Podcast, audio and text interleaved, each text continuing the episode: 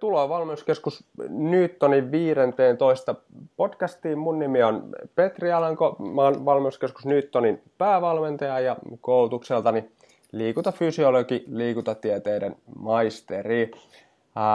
tänään mulla on vieraana Juha, lihastohtori Hulmi.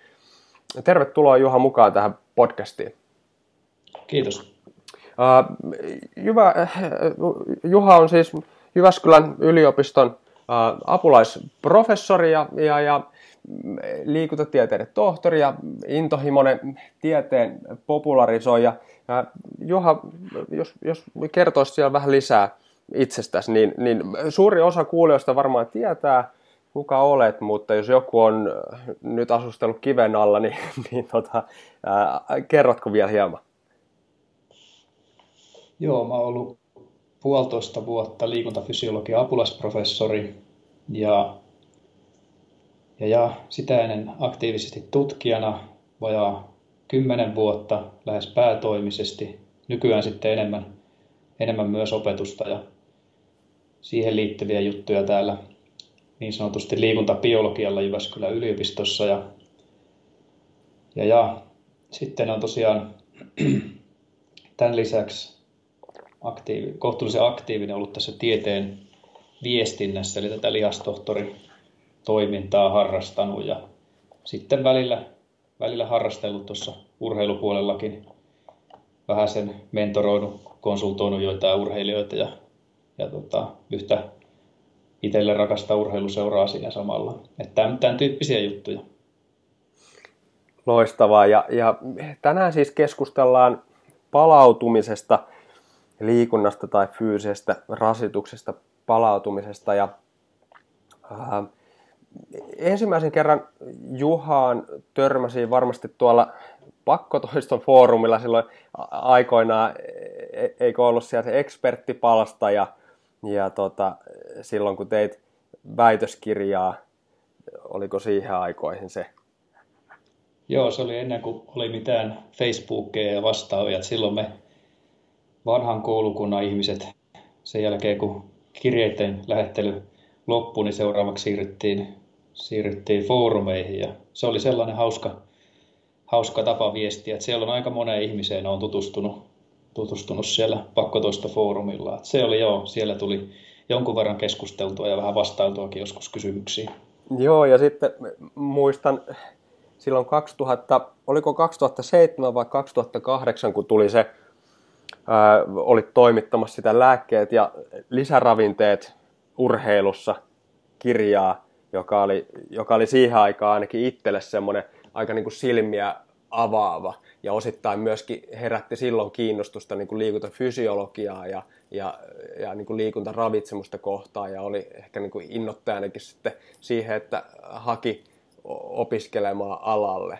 Se oli, se oli loistava kirja silloin. Ja, ja tota, sitten sit sen jälkeen, niin, niin aina kun on ollut jotain opinnäytetöitä tai muita, niin, niin tota, on ottanut sitten Juhaa yhteyttä ja kysellyt, että mikä voisi olla semmoinen aihe, mitä, mitä kannattaisi tutkia. Ja tietysti tuolla Jyväskylässäkin paljon, paljon sitten törmäyty, niin kuin olet ohjannut noita demoja ja muita, missä sitten on ollut mukana. Mutta mitä niin kuin tämä palautuminen nyt aiheena, niin, niin tuossa syksyllä olin tulossa sinne liikuntafysiologian symposiumi, joka niin kuin valitettavasti koronan takia peruttiin. Mm, ja siellä oli yhtenä aiheena tämä, tämä niin kuin palautuminen. Ja, ja mulle jäi sitten siitä kytemään, että no hitsi vielä, olisi ollut kiva päästä sitä kuuntelemaan, ja sullakin oli siinä, siinä sitten pieni osuus, ää, luento sitten tähän palautumiseen liittyen, ja, ja ajattelin, että no vitsi, että tulisikohan se Juha sitten tähän meidän podcastiin keskustelemaan tästä palautumisesta. Ja mä vähän sitä tuossa emmi ja, ja sitten puoliso sanoi, että no kysy nyt siltä Juhalta, että kyllä se Juha sanoi, jos ei se kerkee, että, että tota, jos ei se kerkee tulemaan. Ja, ja, ja no kysyin ja onneksi sitten sulta löytyi aikaa, aikaa tulla tähän mukaan. Tota, hei, jatketaan, että miten, miten sä niin kiinnostut ylipäänsä liikuntafysiologiasta tai liikuntabiologian niin tutkimuksesta? Joo, hyvä kysymys. Mulla äh, ihan fanaattinen urheiluihminen ihminen on ollut pikkulapsesta asti, että sieltä se tietysti sitten lähtenyt, mutta, mutta sitten toi opettaminen, ohjaaminen ei sitten oikein, oikein ole kuitenkaan niin tämmöisenä täyspäiväisenä työnä semmoinen oma juttu, niin, niin sitten selvisi tuossa lukion jälkeen, että on mahdollisuus opiskella, opiskella yliopistossa liikuntafysiologiaa just nimenomaan ja biomekaniikkaa ja sitten myös tämmöistä akateemista valmennusta niin, tai siihen liittyvää teoriaa, niin, niin, niin mähän tästä innostuin ja, ja, ja tota, tässä pystyy yhdistämään tämmöistä tietynlaista nörttiyttä, mitä meikäläisessä on aika paljonkin ja sitten, sitten tätä urheilua, eli, eli intohimot, intohimot kohtas ja, ja olen kyllä tykännyt, että en ollut mikään intohimoinen opiskelija vielä yläasteella lukiossa, mutta täällä on sitten sitäkin enemmän innostunut näitä aiheita opiskelemaan ja, ja, ja tutkimaan nyt sitten myös ja, ja sitten, sitten myös opettaa ja, ja viestimään, että, että, että liikuntafysiologia on semmoinen laaja, laaja ala, että se käsittää vähän niin kuin kaiken semmoisen liikuntaan liittyvän tietyllä tavalla mekaanistisen puolen, että ymmär, sen ymmärtämisen, mitä ihmiskehossa tapahtuu ja miksi ja, ja niin edelleen. Eli, eli tavallaan semmoinen, ää, semmoinen aihe, aihe sitten, sitten alkoi kiinnostaa erityisen paljon ja, ja just se tietty laaja-alaisuus, että, että mulla on, mulla on vähän semmoinen tapa, vähän ehkä huonokin tapa tutkijalle, että kiinnostuu on hirveän monesta asiasta kiinnostunut. Ja liikuntafysiologia mahdollistaa sen, että kun on laaja ala, ala niin, niin tavallaan se mahdollistaa semmoisen hyppimisen, pomppimisen monesta, monesta aiheesta. Ja sitten semmoiset kokonaisuuden ymmärtäminen, että jos, jos meillä on, meillä on solu- ja molekyylibiologia ja tämmöisiä aiheita, aiheita, mitkä myös kovasti kiinnostaa, mutta mutta tavallaan se tietynlainen miksi-kysymys sitten niistä välillä, välillä puuttuu, että miten ne tavallaan liittyy johonkin laajempaan kokonaisuuteen, että esimerkiksi vaikka nyt sitten ihmisen toimintaan ja urheilusuorituskykyyn ja kehon koostumukseen. Eli liikuntafysiologia on sitten se tieteenala, joka, joka osaa yhdistellä näitä, näitä tietoja yhteen, tämmöistä tavallaan koko kehon tasolla tapahtuvia juttuja tämmöisiin molekyyli, tämmöiseen molekyylipiiperrykseen, niin, niin se, on, se on paljastunut semmoiseksi aiheeksi, joka edelleen kiinnostaa ja joka päivä on, on, tulee vastaan kiinnostavia uusia juttuja, mitkä innostaa erilaisille sivupoluille.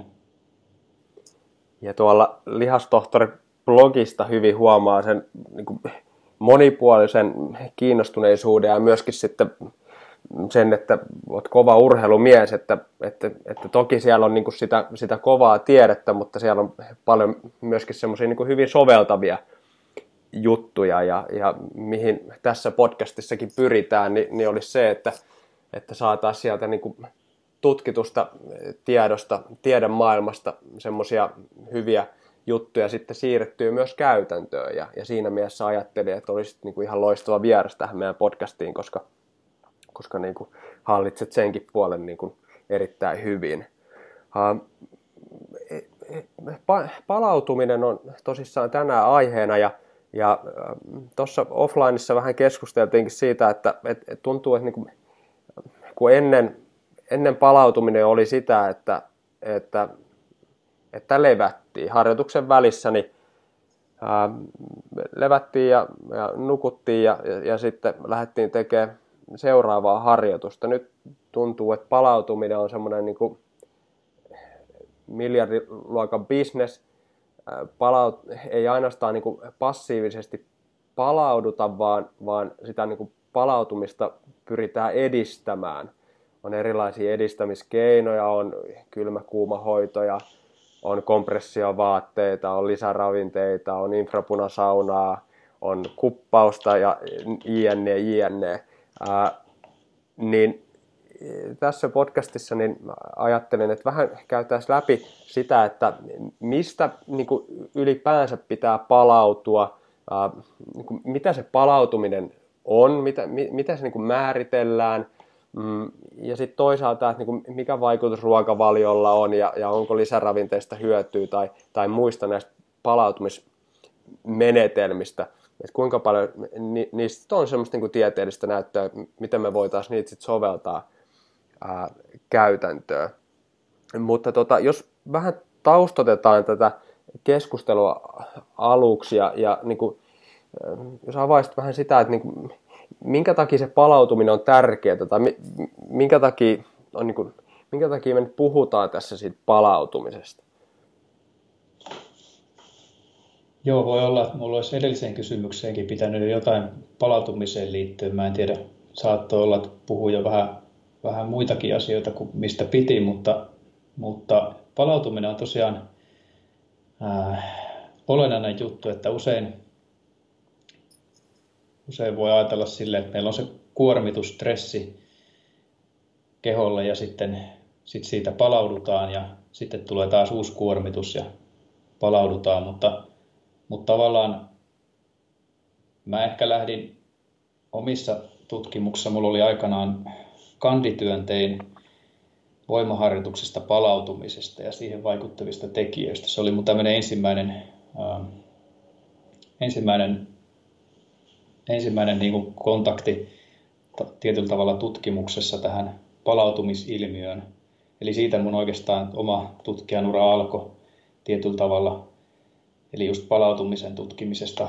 Ähm, Mutta mut tosiaan meillä on aina se kuormitus liikunnalla, josta palaudutaan, että me ei olla välttämättä niin kiinnostuneita jostain ehkä työstressistä palautumisesta tai, tai, tai jostain muusta fyysisestä työstä, vaan nimenomaan erityisesti siitä urheilusuorituksesta. Tavallaan ensin on se suoritus, joka aiheuttaa jonkinlaisen stressitilan, stimuluksen elimistössä, lihaksissa, hermolihasjärjestelmässä ja monessa, monissa muissa, muissa kudoksissa. Ja, ja sitten meillä kestää jonkun aikaa ennen kuin, ennen kuin ää, keho on sellaisessa tilassa, että, että se pystyy tai sen kanssa pystytään tekemään yhtä hyvä suoritus tai parempi. Mutta sitten tämä on tosiaan hirveän haastava kysymys ja tavallaan itsellekin tullut läheiseksi, kun tämä on niin monimutkainen juttu, että jos, jos ajatellaan tämmöistä jotain peruspunttailija, joka saattaa reenata kolmijakos, kolmijakoisella ohjelmalla salilla, joku podari kolmi, nel, kolme nelijakoisella ohjelmalla. Voi olla, että kerran viikossa harjoittelee jotain tiettyä lihasryhmää, niin siinä se palautuminen ei muodostu semmoiseksi haasteeksi millään tavalla siinä mielessä, että treenataan seuraava harjoitus semmoisessa tilassa, jolloin ollaan varmasti palautuneina. Mutta sitten taas ja tässä tilanteessa niin kun on tosi helppoa tavallaan se seuraava harjoitus taas tehdä vähän kovempaa ja kovempaa.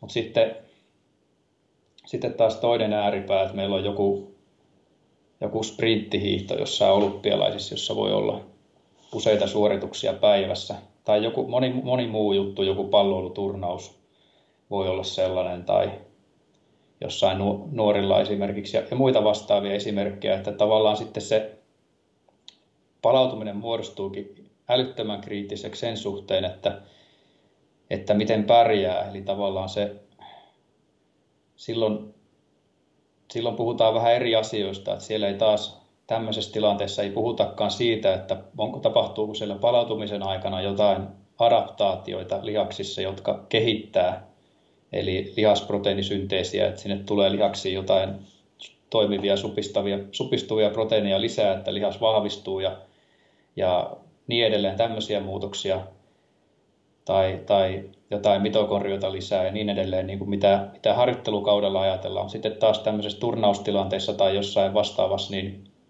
siellä ajatellaan silleen, että siinä palautuminen on sitä, että siellä, siellä vaikka palloilussa niin lihasglykogeeni glykogeenivarastot palautuu, siellä palautuu hermoston tila semmoiseksi, että, että, että se seuraava suoritus onnistuu. Monenlaiset muut jutut palautuu. Se on semmoista niin kuin vähän erilaista palautumista tavallaan, mitä siellä sitten haetaan. Että siellä, on, siellä ei yritetäkään miettiä sitä, että sitä harjoituksen tai kisasuorituksen jälkeistä adaptaatioon liittyvää palautumista, vaan enemmänkin sitä, että energiavarastot ja keho palautuu siihen, siihen seuraavaan suoritukseen edes jollain tavalla. Eli sääpalloilu palloiluihmisenä voit ehkä tästä vetää jonkun semmoisen tavallaan ää, paremman ehkä yleistyksen, mitä mä tässä nyt niin kuin hain, mutta tämä on tavallaan tämmöinen, tämmöinen hankala käsite siinä mielessä, että mitä sillä niin kuin tavallaan tarkoitetaan.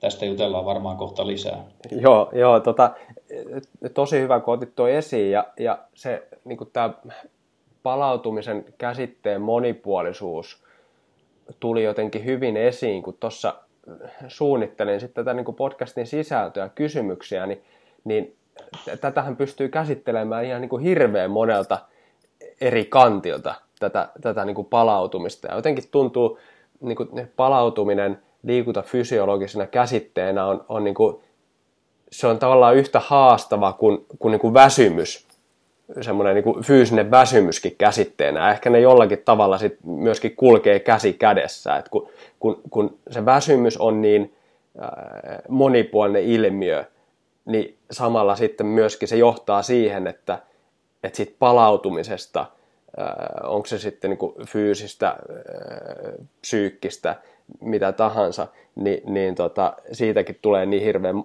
monipuolinen ilmiö. Mutta mut toi oli hyvä nosto myös toi, toi tota, otit sen podarin eh, siihen esimerkiksi, jos viedään sitä vielä vähän niin kuin ääripäähän, että, että jos puhutaan kuntoilijoista, joka ää, harjoittelee kerran tai kaksi viikossa, niin kuin hyvin monet aloittelevat kuntoilijat tekee, niin et, et vaikka hänellä, siis varmasti niin kuin tiedän ihan käytännön kokemuksesta valmentajana, niin vaikka hänellä on elämässään tosi paljon kaikkea, kaikkea stressiä, paljon muutakin stressiä kuin, niin kuin fyysistä stressiä, mutta ehkä se, mistä me tänään puhutaan, niin ei ole niin olennaista niin kuin hänen näkökulmastaan, että jos, jos treenaa kerran viikossa, niin kyllä siitä niin kuin itse harjoituksesta palautuu sitten ennen kuin sitten taas seuraavalla viikolla tekee toisen harjoituksen. Ehkä tämä niin kuin fyysinen palautuminen tulee sitten kyseeseen, kun, kun harjoitellaan niin kuin kolme, neljä, viisi kertaa viikossa tai, tai useammin tai jopa niin kuin monta kertaa päivässä tai niin kuin puhuit jostain turnauksista tai, tai muista. Mitä, mitä Joo, ajatuksia? Kyllä. Joo, kyllä. Että totta kai tänään sitten jutellaan varmaan, varmaan siitä, että miten siihen palautumiseen voi vaikuttaa ja niin edelleen. Ja onhan se tietysti sitten kokonaisuus, että työelämässä oleva ihminen, niin sillä voi olla se työelämä tai joku muu niin stressaavaa, että sitten se, sitä pitää miettiä taas sitä itse kuormitusta, että kuinka kuormittava se harjoitus voi olla, jotta, jotta se on sellainen, että se kehittää. Eli tavallaan sen, se palaut, palautuminen sen, tai palauttava tila niin pitää olla sellainen, että se mahdollistaa sen adaptaation eli kehittymisen tai, tai jopa paikallaan pysymisen, sekin voi olla jollekin ihan riittävä tavoite, niin, niin tämä on semmoinen aika, aika monitekijäinen, monitekijäinen juttu. Ja, ja, ja jos tosiaan sitten se kuormitus onkin liian suuri suhteessa palautumiseen, niin voiko sille tehdä jotain? Eli, eli mitä, mitä sille voi tehdä treenin, ravitsemuksen, ää, unen suhteen, niin, niin tämmöisiä juttuja tässä joutuu sitten itse kukin miettimään, vaikkei välttämättä sitä harjoittelua olisikaan tosi montaa kertaa viikossa. Näin just.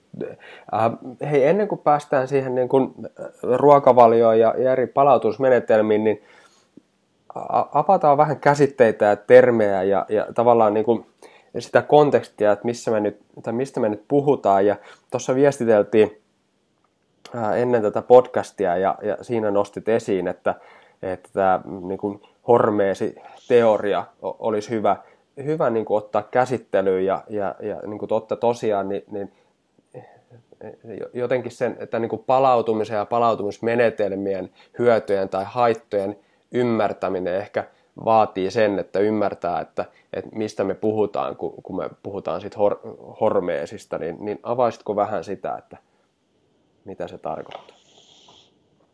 Joo.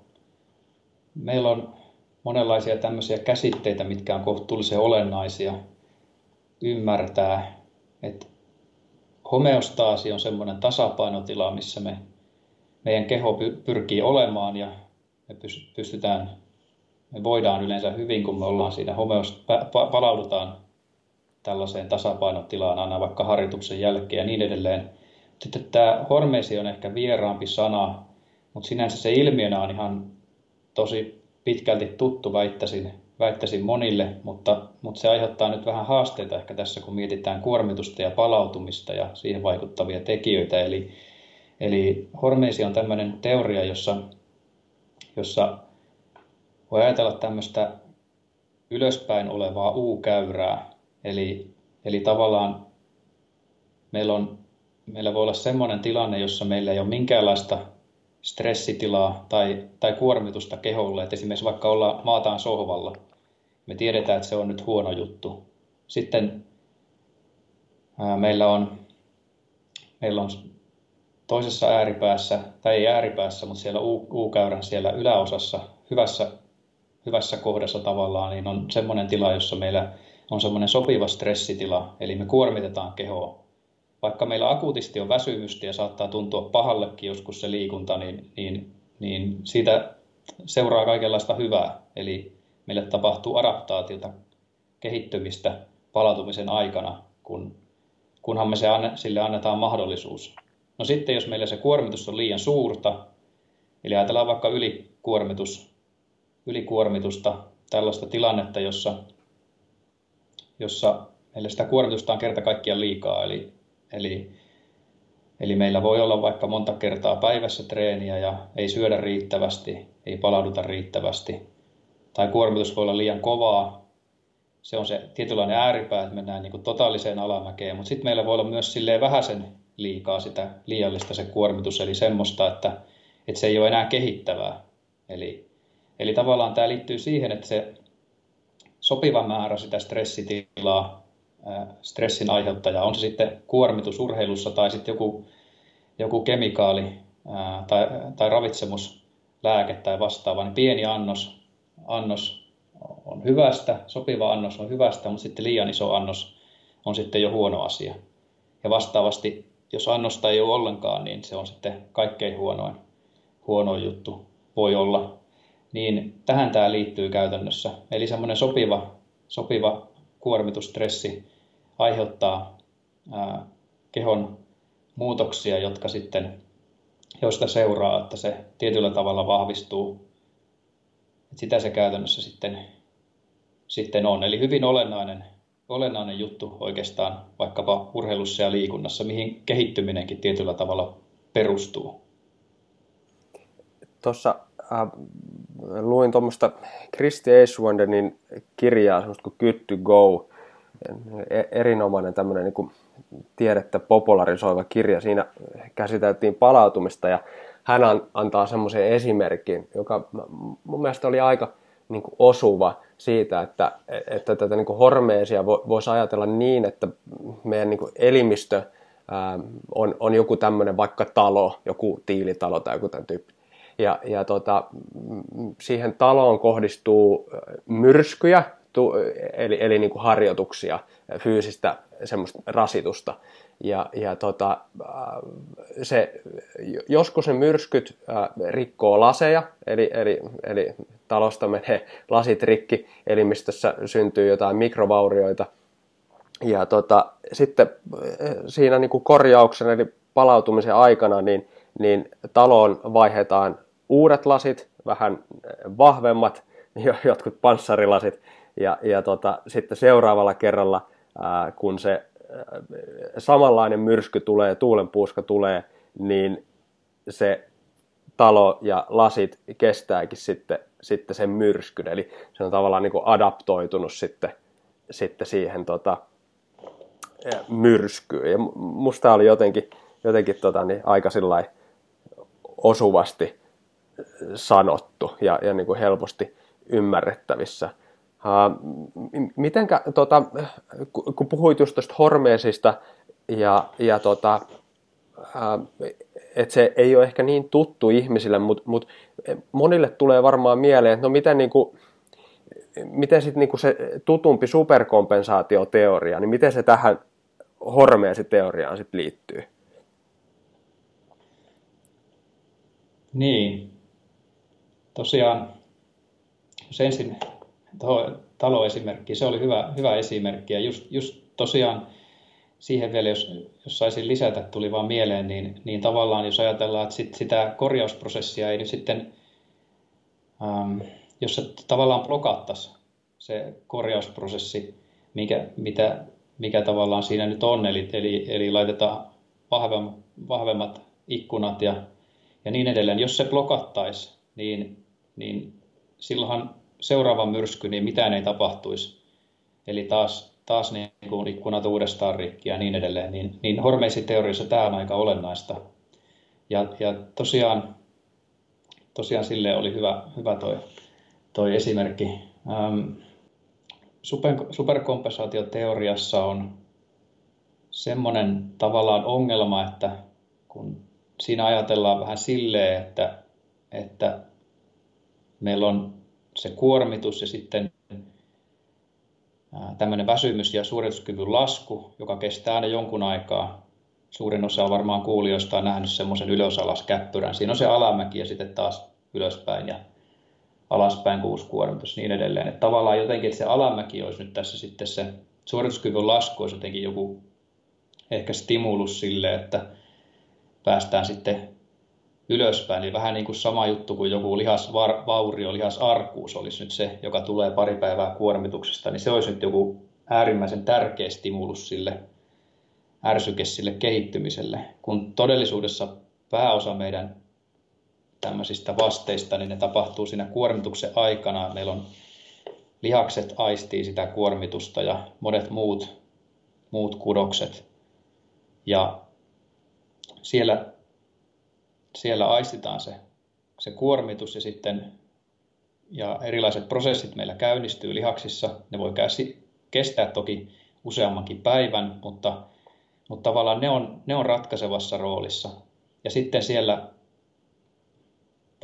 palautumisen aikana, on se sitten tunteja, päiviä, yleensä päiviä, niin, niin siellä sitten tavallaan mahdollistetaan, että ne kaikki adaptaatio, kehittymisprosessit niin olisi olisi mahdollisimman hyviä. Eli siinä on tietyllä tavalla pieni ero, tai tietyllä tavalla superkompensaatioteoria on vähän ehkä aikansa elänyt.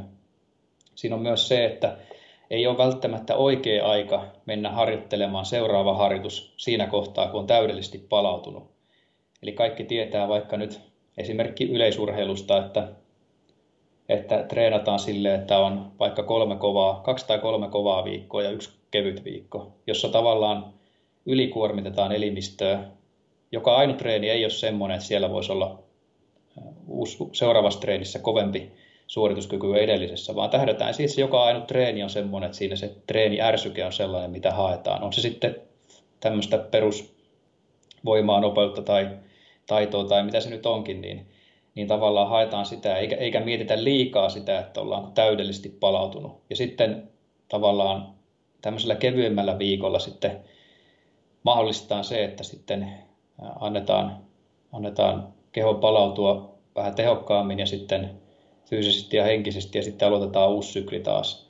Niin, niin tavallaan tämä on vähän erilainen kuin ehkä se perinteinen ää, yksinkertainen superkompensaatio. Mä en tarkoita, että se varsinaisesti on väärin, mutta niin kuin fysiologisesti siinä ajatellaan ehkä, ehkä vähän väärin. Sitten tämä hormeesi on tietyllä tavalla semmoinen hyvä, että, että tässä tavallaan ajatellaan se kuormitus, stressi sillä hetkellä ja, ja se aiheuttaa jotain ja, ja kannattaako sitä sitten lähteä, lähteä blokkaamaan vai olisiko fiksumpaa, jos, jos se ihminen ei palaudu, niin olisiko fiksumpaa treenata kevyemmin. Eli tämä on aina semmoinen myös, mitä, mikä välillä unohtuu, että kun ihmiset puhuu sitä palautumisesta ja sitä pitäisi optimoida, niin, niin ei välillä ymmärretä sitä, että kehittävä treeni ei välttämättä ole niin kova, että se asettaisi sen palautumisen semmoiseksi haasteeksi, että sitä pitäisi välttämättä ää, normaalitilanteessa yrittää optimoida jollain ää, ravintolisillä tai, tai muilla manipulaatioilla. Että tavallaan se on sellainen helppo tie tietyllä tavalla semmoisille ihmisille, jotka ei halua ehkä sitä tai ei ymmärrä sitä harjoittelua ja sen ohjelmointia riittävän hyvin, niin sitten tavallaan lähdetään miettimään sitä palautuminen edellä. Et se on ehkä meille liikuntafysiologeille semmoinen itsestään selvää, että lähtisi, pitäisi lähteä miettimään ensin sitä kuormituspuolta ja sitten, sitten vasta tavallaan sitä palautumispuolta. Ja, ja sitten tosiaan kontekstiriippuvaisesti, että onko meillä nyt se harjoituskausi menossa vai onko meillä joku hankala, hankala lätkämatsitilanne, vaikka että meillä on perjantai-iltana peli ja menee jatkoajalle ja, ja tota, peli loppuu kymmeneltä ja seuraavana päivänä lauantaina alkaa viideltä, niin, niin, niin se on vähän eri tilanne taas siinä kohtaa sitten, että miten sitä tilannetta mietitään. Niin ehkä me, se on semmoinen kontekstiriippuvainen haastava juttu ja, ja, ja tota, tavallaan yhdistelemällä näitä erilaisia ilmiöitä ja käsitteitä, niin ehkä ymmärtää sen kokonaisuuden sitten vähän paremmin. Just näin, ja, ja niin jos palataan tuohon taloesimerkkiin, niin, niin tuli mieleen vaan siitä, että jos meillä on se tiilitalo ja siinä on taas ne lasiset ikkunat ja, ja tota, jos se ohjelmointi on huonoa, tehdään niin kuin liian kova treeni, johon, johon se talo tai elimistö ei ole valmis, niin, niin silloin siitä niin kuin, talosta ei, ei mene ainoastaan ikkunat rikki, vaan se räsähtää kokonaan tota, niin, talo matalaksi ja silloin sitten ei auta, vaikka olisi kuinka hyvät korjaajat paikalla asentamassa vahvempia ikkunoita, kun koko talo on matala. Et, et, niin kuin, se niin kuin pahimmillaan niin, niin tota, ei niistä niin kuin palautumismenetelmistäkään ole mitään apua, jos, jos ei sitä niin kuin kuormituksen tasoa osaa asettaa ää, sopivaksi. Kyllä. Ja, ja tuohon, tuohon superkompensaatio, jos palaan lyhyesti vielä, niin, niin tuossa meillekin valmennuskeskus Nyyttönellä, kun ohjataan starttikurssia ja siellä on tämmöistä niin valmennusopin teoriaa aina aluksi, niin, niin sielläkin on käytetty tätä superkompensaatioteoriaa läpi ja, ja, ja kun näytetään graafeja siitä, että harjoituksen jälkeen niin, niin on oikeastaan niin kuin, elimistö on tietysti väsyneempi kuin, ja, ja vähän niin kuin heikommassa, niin sanotusti heikommassa kunnossa kuin harjoituksen tultaessa, mutta sieltä kuopasta sitten noustaan ja se elimistö vahvistuu, niin kuin tuossa aikaisemmin mainitsitkin, niin, niin sitten taas se on vähän hankala, kun, kun päästään niin kuin kurssilla eteenpäin ja, ja tulee esimerkiksi niin kuin nopeusharjoituspäivä, niin siinä, siinä tulee niin kuin itsellä vähän hölmö fiilis, kun sitten puhuu, että, että, no, että, tämä on tämmöinen nopeusharjoitus, että, että, että tässä e, e, e, teidän niin kuin, ei pidäkään väsyä. Eli teidän pitäisi olla vähän niin kuin terävämpi fiilis ää, harjoituksen jälkeen kuin, kuin, niin kuin harjoitukseen tultaessa. Ja sitten taas kun ihmiset peilaa siihen superkompensaatioteoriaan, niin sitten se menee niin kuin ihan ristiin. Sitten ruvetaan miettimään, no mit, mitäs nyt, että, että, että kun, kun kuitenkin harjoituksen pitää aiheuttaa väsymystä ja, ja nyt jos tämä ei sillä väsytäkään samalla tavalla ja muuta. Että se, siinä, siinä tulee vähän tämmöisiä niin kuin ristiriitoja sitten sen superkompensaatio teorian kanssa. Kyllä ja varmaan just tämmöisissä lajeissa, joissa reenataan tietyllä tavalla kovaa, siis väsymyksen kannalta kovaa, eli on sitten tämmöinen no pain, no gain tyylinen, että on sitten joku hiihtäjä suolla tai, tai, tai crossfit tai, tai 400 metrin juoksu, niin siinähän suomalaiseen mentaliteettiin kuuluu helposti se, että, että sen treenin kovuutta mittaa just se, että kuinka, kuinka paha olo tavallaan on. Että se, super, se tavallaan ohjelmointi tämmöisellä ihmisellä voi olla sitä, että aina vaan enemmän ja enemmän pahaa oloa, niin se, se, on, se, se on se juttu. Että se, se vaatii sitten taitoa siltä ohjaajalta ja tämmöistä liikuntafysiologista ymmärrystä ja valmentajalta, että, että miten se pystyy sitten perustelemaan sille asiakkaalle, että, että tämmöinen kehittävä harjoitus vaikka nopeuteen liittyen, niin se on sit, tai taitoon, niin se on hyvin erilainen se, se tila, mikä, missä se harjoitus pitää tehdä ja mikä se lopputulos on, että, että sitä ei mitatakaan taas sillä olotilalla, että se on yllättävän vaikeaa selittää jollekin, jollekin tota ihmiselle, joka ajattelee, että se on aina semmoinen no pain, no gain tyylinen tyylinen juttu. Että siinä mielessä superkompensaatio, se menee tietyllä tavalla vähän silleen, se on hämäävä, mutta se on periaatteessa ihan hyvä, hyvä tietyllä tavalla, kun se on niin perusjuttu, niin tavallaan, tavallaan aloittaa sillä ja, ja sitten ää, sit kun ymmärtää enemmän, niin sitten tavallaan tarkentaa sitä, että mitä se tarkoittaa. Kyllä se tuossa nopeustreenissä siinä mielessä on ihan, ihan ok, että taas semmoisessa harjoituksessa, niin se harjoitus on kaikkein kehittävimmillään tietyllä tavalla, kun se pystytään tekemään siellä palautuneessa tilassa. Et siinä mielessä tavallaan, että vaikka sen harjoituksen jälkeen tuu sitä kovaa pudotus, pudotusta samalla tavalla kuin jonkun toisen harjoituksen jälkeen, niin sitten kuitenkin siihen harjoitukseen mennään tavallaan ää, hyvin palautuneena, että, jotta siitä saa semmoisen sen kehittävän, että et ei se siinä mielessä ihan, ihan sitten, sitten mönkään mennyt, mennyt teoria ole. Näin just, ja, ja tuossa niin ku, kuulijoita ää, niin viittaan tuonne meidän toiseen podcastiin, siis ää, Koskisen Ollin kanssa, mm, opiskelukaverin kanssa, niin, niin nauhoitettiin podcasti nopeusvalmennuksesta ja nopeusharjoittelusta ylipäänsä, että et, et jos se kiinnostaa, niin sieltä ehkä löytyy myöskin sitten vinkkejä ja neuvoja siihen, että, että miten sitä, miten sitä niin kuin mahdollisimman tehokkaasti suorittaa ja toisaalta sitten miten sitä pystyy esimerkiksi niin kuin omille asiakkaillekin ohjaamaan ja, ja niin edespäin, niin, niin kannattaa ehdottomasti kuunnella se sitten vaikka tämän podcastin jälkeen. Tota, jos palataan... Voi suositella ehdottomasti, niin kuin, että oli, oli tosi hyvä podcast ja, ja, ja sitten itse näen, että tämä nopeusharjoittelu ja harjoitus, niin se on kaikkein va- vaikeimmin ymmärrettävä juttu tai semmoinen jotenkin haastava tämmöiselle suomalaiseen mentaliteettiin ymmärtää sitä, että mitä se vaatii ja miten se, miten se tehdään fiksusti, niin, niin, niin siinä oli, teillä oli tosi hyvä keskustelu siihen aiheeseen, että se on, se on tosi tärkeää, että tuota aihetta, tuosta aiheesta keskustellaan enemmänkin, että nopein tosiaan yleensä kuitenkin voittaa tavalla tai toisella, niin, niin siinä mielessä tosi tärkeää ymmärtää sekin puoli.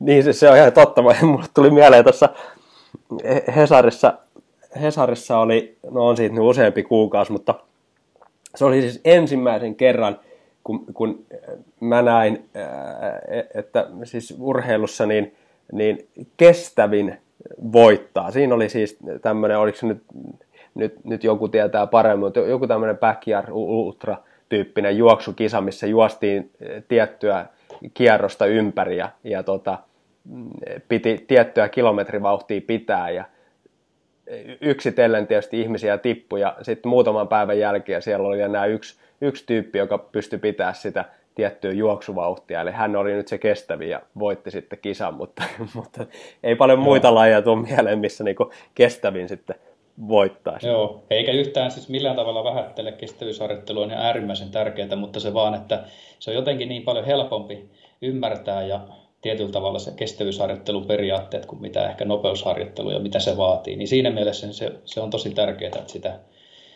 siitä tulee kansallekin informaatiota, että, että tämmöisten podcastien ja tekstien muodossa, että mitä se, mitä se sitten vaatii. Just, just näin.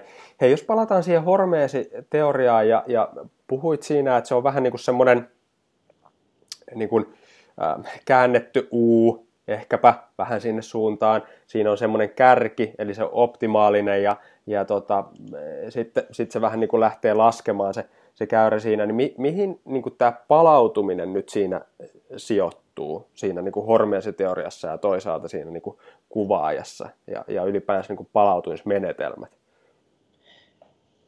Niin, tämä on tosiaan tietyllä tavalla, tämä ei kuvaa suoranaisesti sit sitä palautumista siinä mielessä, että tämä kuvaa nyt sitä stressin tai stimuluksen määrää. Eli tämä on tämmöinen annosvastekuvaaja, että tavallaan jos tämä, olisi, jos tämä annosvaste olisi lineaarinen, niin tämähän menisi niin kuin suora viiva vasemmalta oikealle niin kuin alhaalta ylöspäin.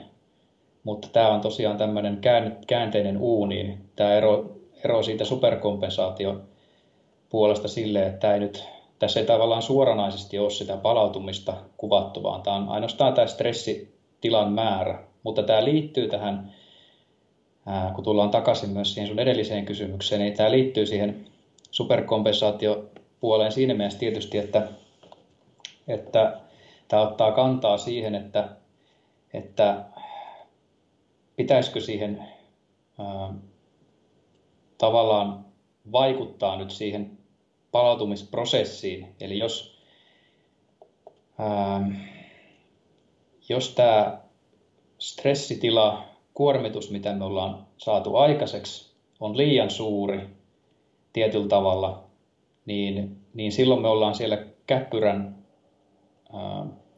oikealla puolella, eli, eli ollaan pikkusen menossa jo alaspäin sieltä, sieltä huipulta, niin se syy, miksi me ollaan sieltä menossa huipulta alaspäin, niin on se, että meillä se kuormitus oli vähän turhankin kova suhteessa siihen, mitä meidän se, missä tilassa meidän keho on, eli, eli kuinka hyvin me syödään ja nukutaan ja niin edelleen. Mutta käytännössä, jos me voidaan parantaa vähän sitä meidän tilaa, missä me ollaan, eli sitä palautumista, niin silloin se tietty stressi, stimulus ei välttämättä olekaan vielä, olekaan vielä tämmöinen ei-optimaalinen. Niin tavallaan jos me mahdollistetaan se meidän tila, jossa me harjoitellaan ja palaudutaan vähän paremmaksi, niin silloin me voitaisiin tietysti pikkusen kovempi harjoitus tehdä tietyllä tavalla. Eli siis vaikka jos on urheilija, joka on lähtenyt työelämästä pois ja tai opiskelumaailmasta ja pystyy panostamaan siihen urheiluun ihan täysillä, niin, niin tavallaan hänelle on ehkä mahdollista, että se, se stimulus siinä harjoituksessa on vähän kovempi. Eli se on pystynyt, hän on pystynyt nostamaan sitä kuormitusta vähän enemmän ja enemmän. Eli siellä määrä on noussut. Nyt kun, kun se keho tai, tai rakennus, miten sen ajatteleekin, niin se kestää sen kovemman kuormituksen. Ja nyt ollaan jo semmoisessa tilassa, että se pienempi stimulus ei enää välttämättä saakaan aikaiseksi adaptaatiota. Eli meidän on pakko treenata joku tietty määrä viikossa tai kuukaudessa. Että ei puhuta välttämättä edes yhdestä harjoituksesta, vaan sitä kokonaisuudesta. Niin, niin tosiaan sitten nyt tässä tullaan siihen palautumiseen sitten sitä kautta. Ja sitten voidaan tietysti miettiä sitä, että ää, myös toisella tavalla, että kun meillä on se ää, meillä on se harjoitus ja se ärsyke, mikä meillä tulee, vaikka kun voimaillaan, niin, niin lihaksissa, lihaksiin kohdistuu mekaanisia voimia ja me aistitaan niitä ja sitten siellä tapahtuu kaikenlaisia muutoksia, tämmöisiä akuutisti voisi ajatella huonoja juttuja siinä mielessä, että meitä väsyttää siellä salilla ja voi olla treenin jälkeenkin ollaan vähän väsyneitä päivä pari. Jokuhan voisi ajatella, että se on huono juttu, että nyt jos me ymmärrettäisiin väärin, niin joku voi saada ihan tämmöistä kannata tehdä tämmöistä harjoittelua. Siitä tulee huono olo jollekin tai, tai siitä väsyttää. Niin, niin tämmöisellä perusmaalaisjärjellä, jos ajattelisi, niin voisi ajatella, että eihän tämä hyvä juttu ollenkaan tämmöinen juttu. Mutta kun nyt kuitenkin tiedetään, että se sopiva määrä, niin se aiheuttaa niitä muutoksia, joihin keho sitten vastaa. Ja mitä ne muutokset on, niin siellä on hyvin monenlaisia juttuja, että mekin tuossa viestiteltiin ja mä laitoin tämmöisen yhden yhden esimerkin, merkin tämmöinen Peak ja kumppanit.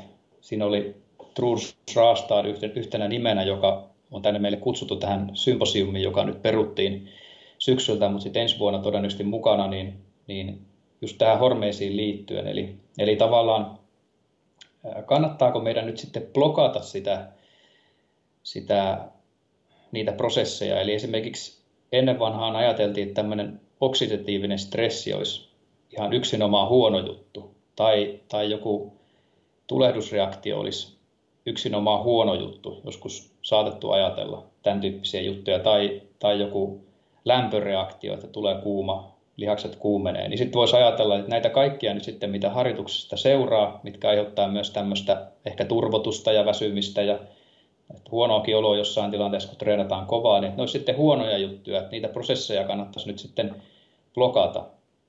Ja se on totta, että ne prosessit, se on, ne on huonoja, jos niitä on liikaa. Eli, eli tämmöistä hapetustressiä, sitä voi olla liikaa, jossain tilanteissa on, on sairauksia ja muita, missä sitä voi olla liikaa. Tulehdus voi olla liian suurta tai se voi olla, tulehdusta voi olla koko ajan päällä, matalasteista tulehdusta. Tai meillä voi olla koko ajan niin kuin lämpöstressi päällä, mikä ei ole tietenkään sitten hyvä juttu.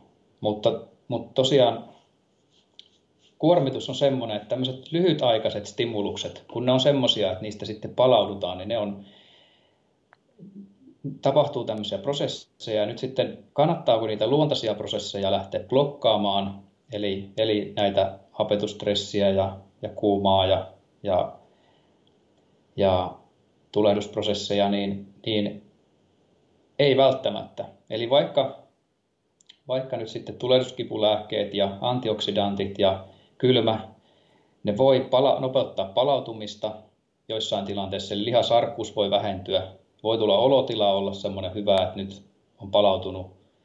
Ää, voi olla, että, että, että niin kun se olisi hyvä juttu jossain tilanteessa, kun näitä blokataan, ja se on ihan totta, jossain turnaustilanteessa näin onkin, silloin se kehittyminen ei se kiinnosta, vaan se, että just sen hetkinen suorituskyky on ainut, mikä ratkaisee. Mutta, mutta sitten pitkällä tähtäimellä niin tähän hormeesi-ideaan liittyy, että, että se stressi, nämä stressitilat, kun ne on tämmöisiä sopivalla tasolla olevia, niin ne aiheuttaa sen adaptaatioprosessin, kehittymisprosessin käynnistymisen. Eli just niiden seurauksena meillä sitten tulee ää, lisää lihasproteiineja, tietynlaisia lihasproteiineja. Meille tulee, tulee mitokondriota lisää, esimerkiksi kestävyysharjoittelu, adaptaatiota ja niin edelleen. Niin tavallaan se on semmoinen kaksiteräinen miekka ja, ja tilannesidonnainen juttu, että, että meillä voi olla tilanteita, jolloin on hyvä tehostaa sitä palautumista ja käyttää tämmöisiä lisiä tai kylmähoitoja. Sitten meillä on tilanteita, jossa sitä ei todennäköisesti kannata tehdä tai siitä ei ainakaan ole mitään hyötyä. Niin, niin tämän tyyppisiä juttuja. Ja tästä säkin varmaan lueskelit nyt kovasti ainakin mailautiin, että on, on tärkeä aihe. Joo, aihe kyllä keskustella. Joo, toi, toi oli niin kuin, toi oli loistava nosto ja, ja tota, kun laitoit sen piikin artikkeli oli hyvä ja, ja, ja Hesarissakin taisi olla tuossa niin kylmähoidoista oli ainakin vähän vastaavaa ja, ja tota, niin kuin jos, jos taas palataan siihen niin taloesimerkkiin, niin, niin vaikka tämmöiseen niin tiilitalo esimerkkiin, niin jotenkin mulle tuli siitä se ajatus, että, että tota, niin kuin, et, et, et, et sen talon ikkunat, jotka, jotka nyt on rikottu, niin, niin nehän vaatii niin kuin korjaajia ja sinne pitää saada ne ns. korjaaja remppamiehet korjaamaan sitä, sitä tota, ää, taloa, niin, niin jotenkin niin kuin eihän siinä vaiheessa, kun, kun sitä elimistöä pitää korjata tai taloa pitää korjata, niin, niin ei, ei niiltä niin kuin remppamieheltä kannata niitä niin kuin teitä tukkia niin, etteikö ne pääsisi sitten sille talolle. Eli esimerkiksi just jotkut kylmä, kuuma hoidot, jotka tavallaan supistaa sitä niin kuin verisuonta. Ni, niin vähän niin kuin se esimerkkinä siinä, että jos me niin kuin estetään näiden remppamiehien pääsy sinne, sinne talolle, niin, niin e, e, ei me saada korjattua siitä elimistöstä niin kuin entistä vahvempaa. Mut Joo, to... se voi olla vähän niin kuin semmoinen tilanne, että että se voi olla ihan kiva olla, olla siinä vaikka kesällä silleen, että ikkunat on vaan teipattu, teipattu kiinni tai siihen on laitettu jotain väliaikaista, mutta, mutta sitten jossain vaiheessa se kuitenkin sitten kostautuu. Jos, että tavallaan se voi olla niin akuutisti kiva, eli, eli mäkin tässä mietin, kun oli asunto, asunto keittiöremppaa, niin olisi se ollut ihan kiva tietysti siinä, siinä seuraavana päivänä vaan jatkaa niin kuin, niin kuin ennenkin, että onhan se tavallaan ärsyttävää, koska siinä joutuu nyt sitten odottamaan, että se remppa tulee kuntoon. Mut, e, eli tavallaan se ei ole vähän sama juttu kuin siinä turnaustilanteessa. Niin kyllä sen turnaustilanteessa voisi olla parempi, että mentäs vaan nyt sitten teipatuilla ikkunoilla tai jollain teipatulla, teipatulla nilkalla sinne, sinne tota seuraavaan suoritukseen. Se on parempi siinä tilanteessa kuin, kuin se, että tavallaan ei päästä ollenkaan, ollenkaan fiksulla, fiksulla tavalla. Eli siinä tilanteessa on fiksua, että, että se teippaus tehdään, mutta sitten pitkällä tähtäimellä niin on, on fiksumpaa kuitenkin korjata se tilanne paremmaksi. Niin tämä on ihan hyvä analogia mun mielestä edelleen tämä, tämä talojuttu, että tämä auttaa varmaan ehkä kuulijoitakin ymmärtää tämän, tämän tilanteen. Että jossain tilanteessa voi olla ok teipata, mutta ei se loputtomiin sitten auta, jos sitä taloa tai urheilijaa teipataan. Että kyllä se on parempi jossain vaiheessa sitten vahvistaa, vahvistaa se tilanne semmoiseksi, että se kestää sen kuormituksen ilman sitä teippausta. Niin, näin just miettii, että kyllä tietysti sulla siellä kotona olisi ollut ihan kiva kesähelteellä paistatella vaikka ilman yhtään ikkunaa ja seinää, mutta nyt kun alkaa talvimyrskyt tulla, niin se alkaisi ketuttaa pikkuhiljaa, jos ei olisi yhtään seinää enää jäljellä siellä. Että jossain vaiheessa pitää sitä, sitä kroppaa ja, ja, ja taloa vahvistaa sitten niin kuin kovempaakin rasitusta kohden. Mutta hei, tota, jatketaan tästä ja, ja, ja, ja mennään nyt jätetään vähäksi aikaa nyt se, ehkä se talo nyt tästä mennään niin kuin ihan, ihan niin kuin fysiologiaa mietitään. Meillä ei mene ikkunoita rikki elimistössä, mutta, mutta niin kuin, äh, muuta rasitusta äh, tapahtuu, niin, niin, niin kuin, mitä siellä elimistössä tapahtuu sen harjoittelun seurauksena, että mistä, mistä meidän niin oikeastaan pitää, pitää palautua?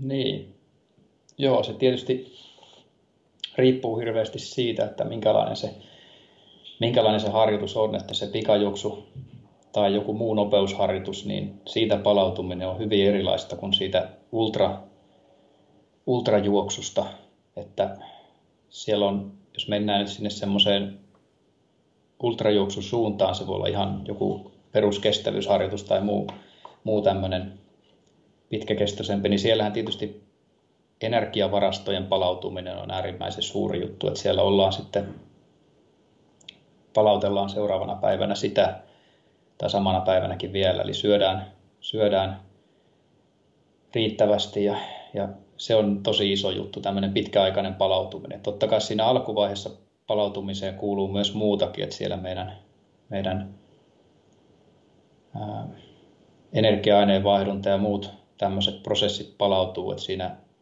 syke, syke palautuu ja, ja niin edelleen. Eli, eli, eli, eli käytännössä sydän- ja verenkiertoelimistö palautuu siihen homeostaasiin, siihen lepo, lepotilanteeseen, niin siinä kaikenlaisia prosesseja vaaditaan, että, että näin tapahtuu. Että siellä on, on, on kaikenlaista, mistä pitää palautua.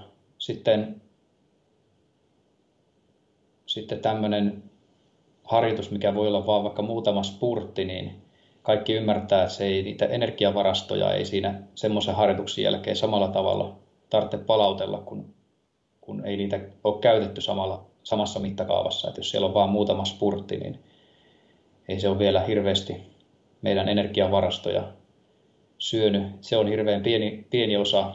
Ja sitten se sykekin on semmoinen, että eihän siellä hirveästi sykkeet sykkeetkään välttämättä nousee, että jos tehdään, no hetkellisesti nousee toki, mutta, mutta ei ole semmoista, se palautuminen on vähän, vähän erilainen myös sille sydän- ja verenkiertoelimistölle, että ei siellä, siellä palautella samalla tavalla myöskään sitä, että se on, se on semmoinen taas sitten ehkä, no siellä on semmoisia yksittäisiä kovia kuormituksia, mitä tulee taas, että voimantuotto on kova, eli kovaa liha, lihakset, jänteiset kudokset, niin, niin, niin niiden pitää palautua jos ne ei palaudu, niin kyllähän moni tietää, että jos, jos ollaan liian nopeasti lähdetty kuormitusta lisäämään, tämmöistä kovaa kuormitusta, niin vammariski lisääntyy, niin käytännössä meidän pitää palauttaa, palauttaa nämä ää, lihaks, lihas, lihakset ja jänteiset kudokset. Sitten tietysti keskushermostollinen palautuminen tietyllä tavalla myös, niin mikä tunnetaan vähän huonommin tällaisessa nopeustyyppisessä harjoittelussa, mitä kaikkea siellä aivoissa tapahtuu. Se on niin paljon vaikeampaa tutkia.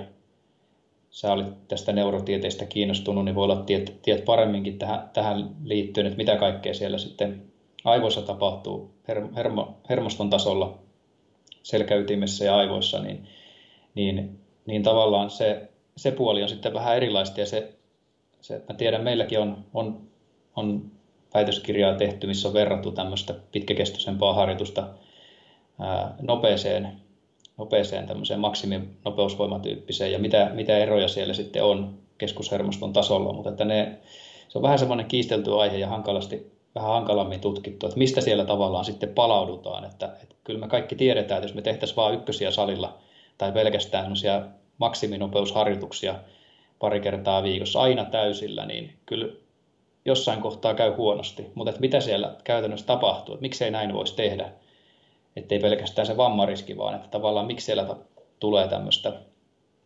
hermostollista väsymystä tai semmoinen tila, että mikä, että, että se ei enää kehitä loputtomiin tämän tyyppinen, niin, niin, niin. en tiedä onko sulla, sulla tähän joku semmoinen fiksu ajatus, mitä, miten sä tätä pähkäilisit.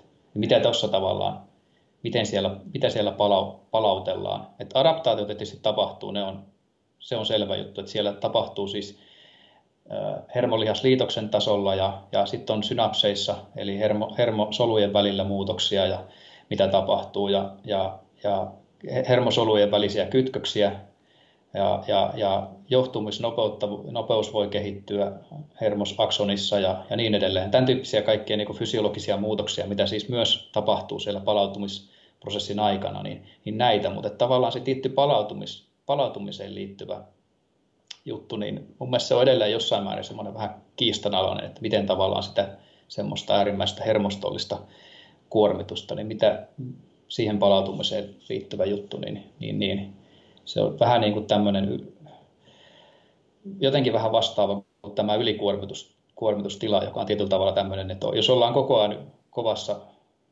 kuormitus, kuormituksessa, tämmöisessä kognitiivisessa hermostollisessa kuormituksessa, vaikka, vaikka urheilussa tai työelämässä, niin kyllähän se tietää, että jonkun aikaa sitä kestää, mutta sitten jossain kohtaa niin mennään alamäkeen. Niin, niin, niin. sulla on varmaan kommentteja tähän, voisin niin, kuvitella.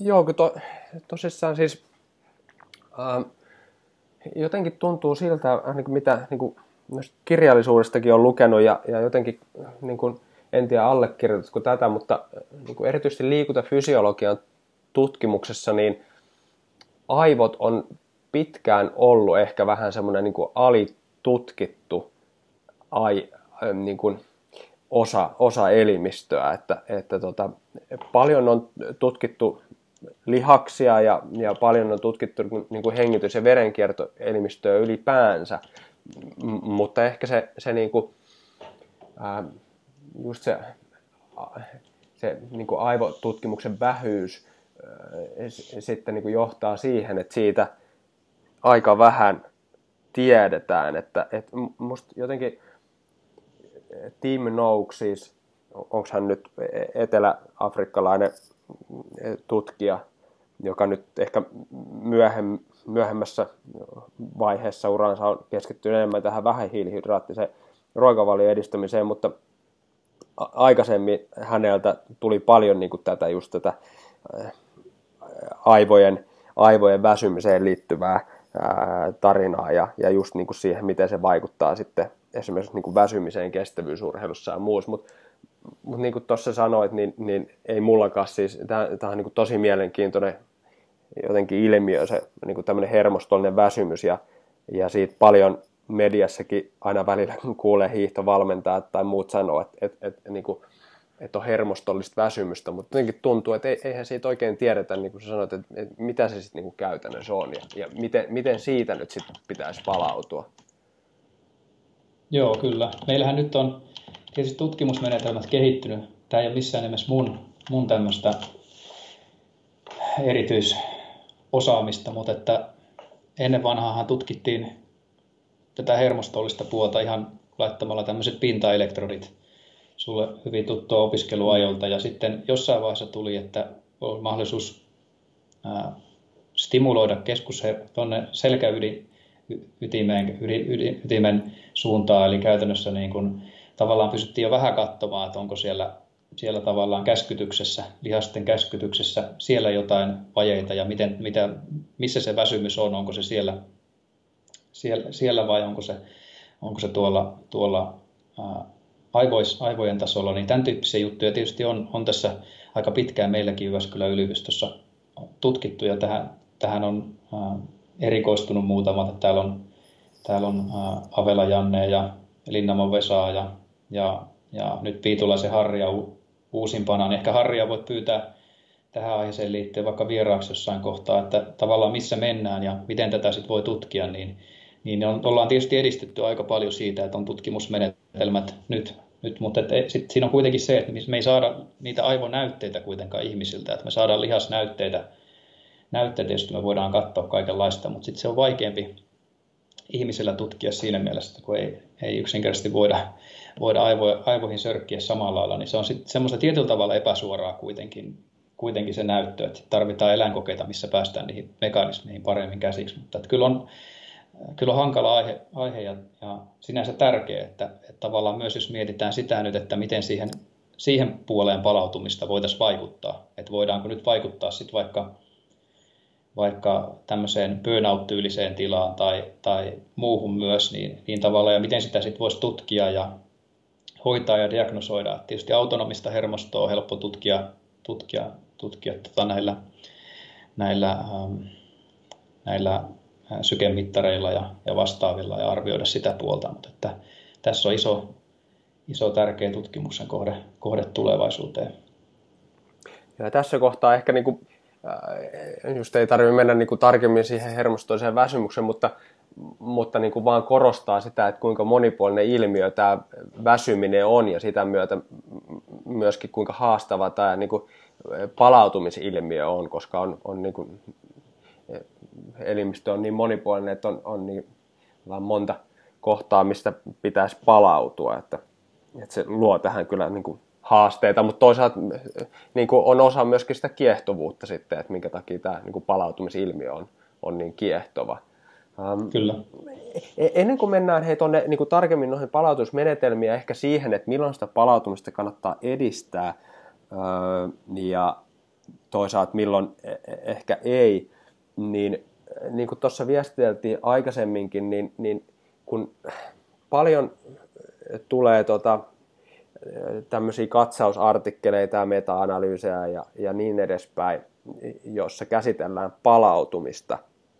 Ja e, esimerkiksi tämä Dupuin, tämä, ää, joka on ilmeisesti ollut hyvin suosittu ja johon on paljon viitattu, niin siinä on, on siis tutkittu palautumiseen liittyen ää, erilaisia niin kuin hormonaalisia ää, markkereita ja sitten on lihasarkuutta ja sitten on tämmöisiä niin psykologisia äh, kyselytestejä ja muita, mutta tota, niin, siinä ei niin kuin, varsinaisesti siinä ei niin kuin suorituskyky ole mitattu. Niin, niin kuin, mi, miten se palautuminen ylipäänsä niin kuin määritellään?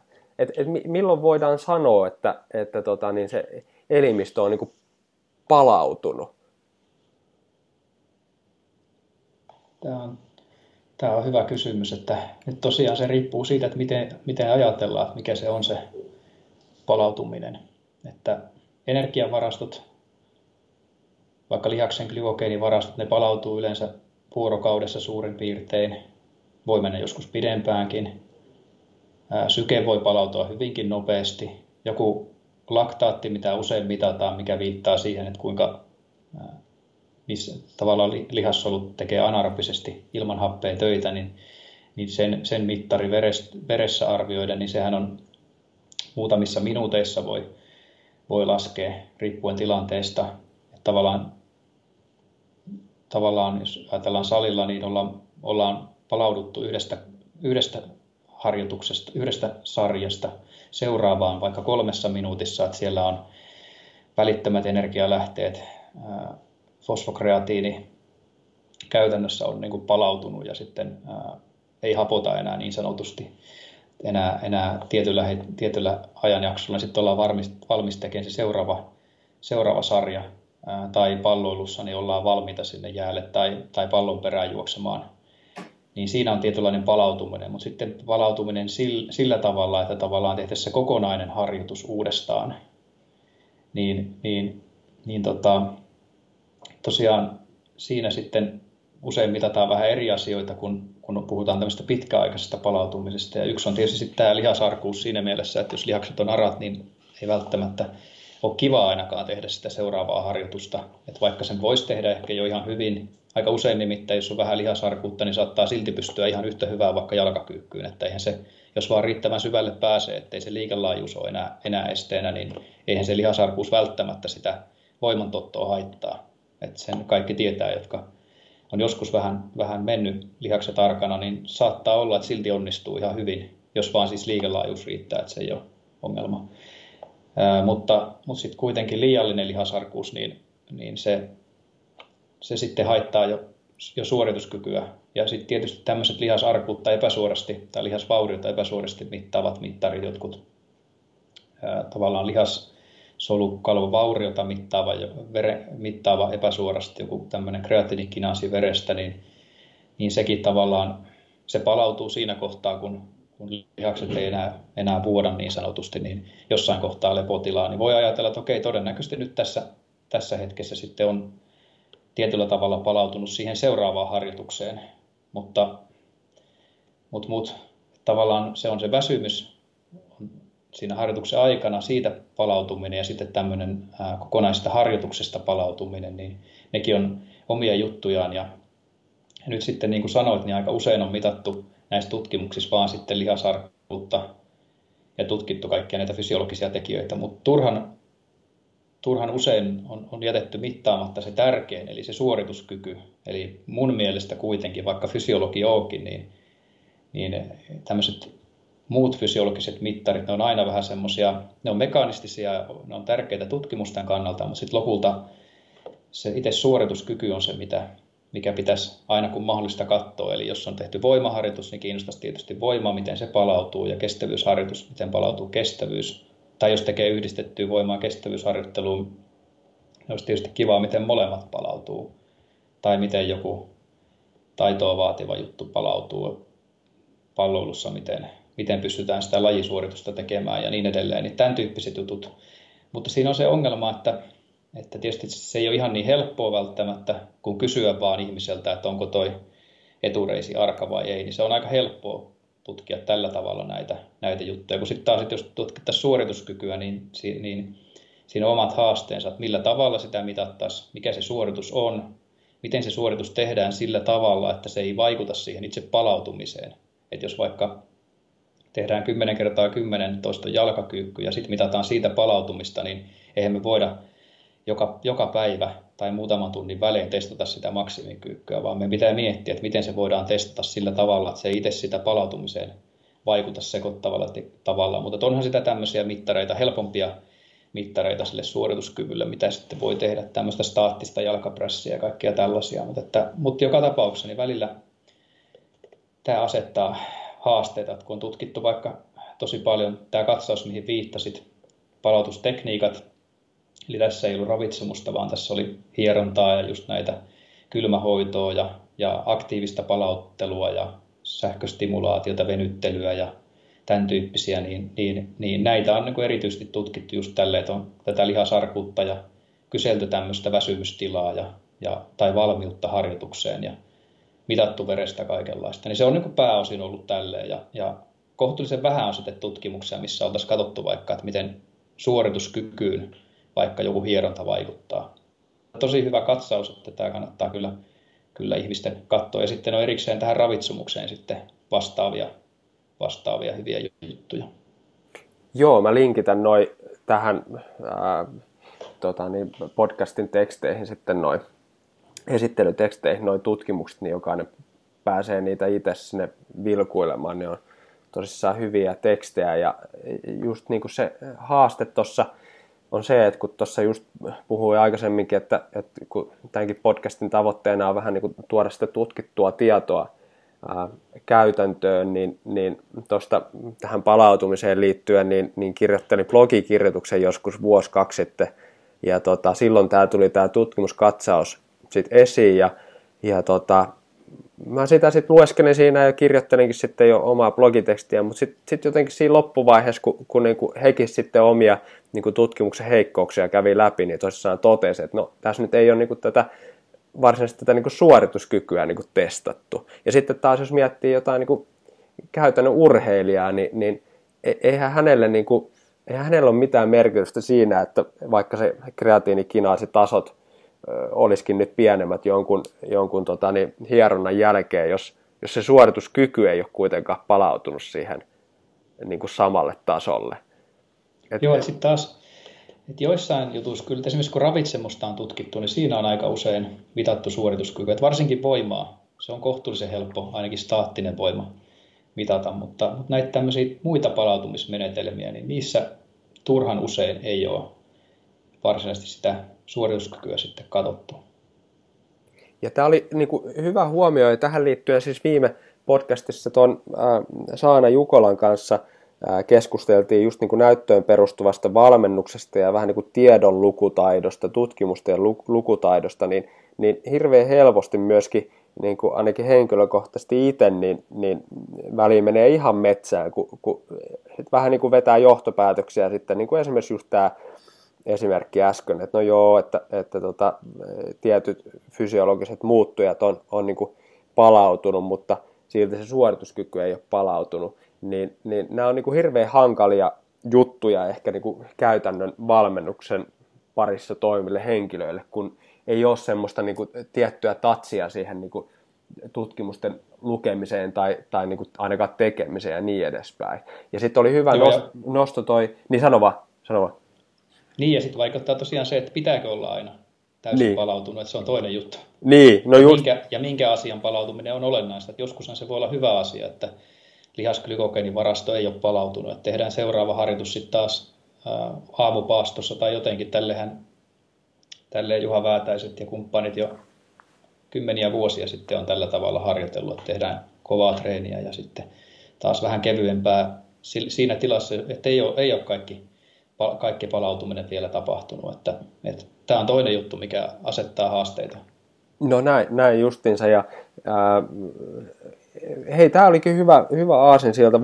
Voitaisiin nyt siirtyä mm, tuohon just, voisiko sanoa niin palauttami, palauttumisen jaksottamiseen tai ylipäänsä siihen, että no milloin kannattaa niin kuin, yrittää palautua ja käyttää näitä eri palautusmenetelmiä ja milloin välttämättä ei. Vähän jo viittasit tuossa aikaisemmin siihen, mutta jos, jos tavallaan mennään vähän niin kuin syvemmälle vielä tähän aiheeseen.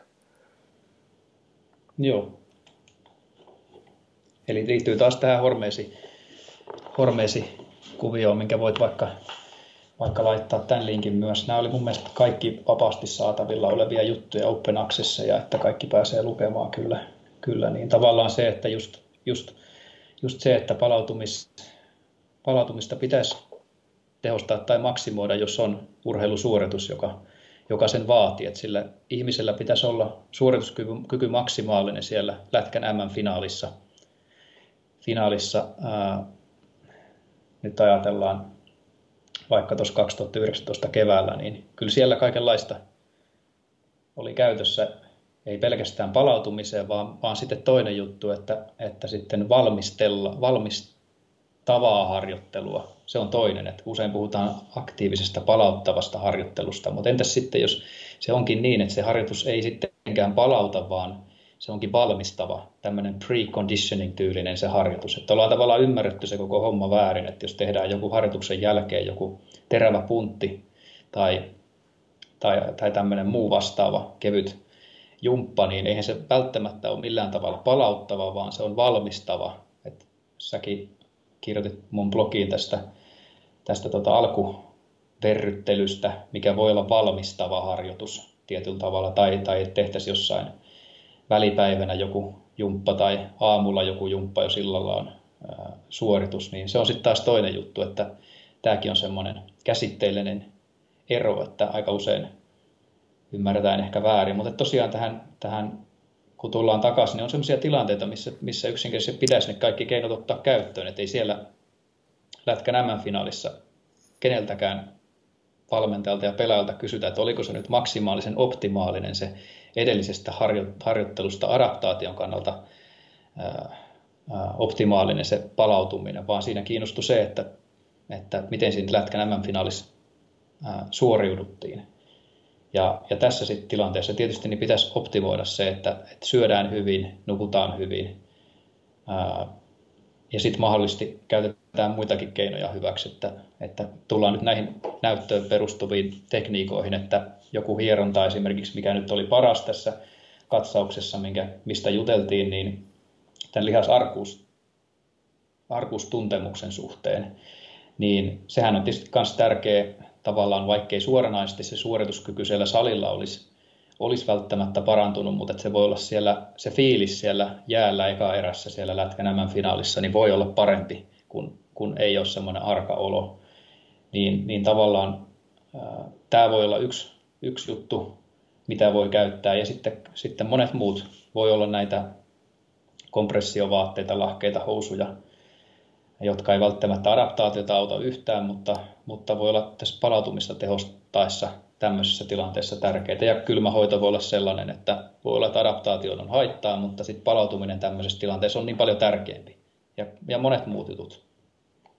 Että tälleen, tämän tyyppistä juttua ehkä saatoit hakea tässä. Joo, joo ju, ju, just ja, ja niin kuin, ähm, just tulee ehkä esiin se, se niin kuin monessa asiassa ollaan puhuttu tuosta jaksottamisesta ja se jaksottaminenkin liittyy sitten siihen niin kontekstiin, että missä ollaan. Jos se konteksti on nyt sitten se jääkiekko M-finaalia edeltävä päivä, niin niin kuin sanoit, niin ei silloin mitään adaptaatioita haeta, vaan enemmänkin just sitä, että oltaisiin sitten terävänä siinä itse niin kuin finaalissa. Tota, no, mitenkä sitten se toinen puoli, että milloin, milloin näitä eri niin kuin, palautumismenetelmiä niin kuin, ei pitäisi käyttää, tai, tai niitä kannattaisi käyttää niin kuin huomattavasti vähemmän.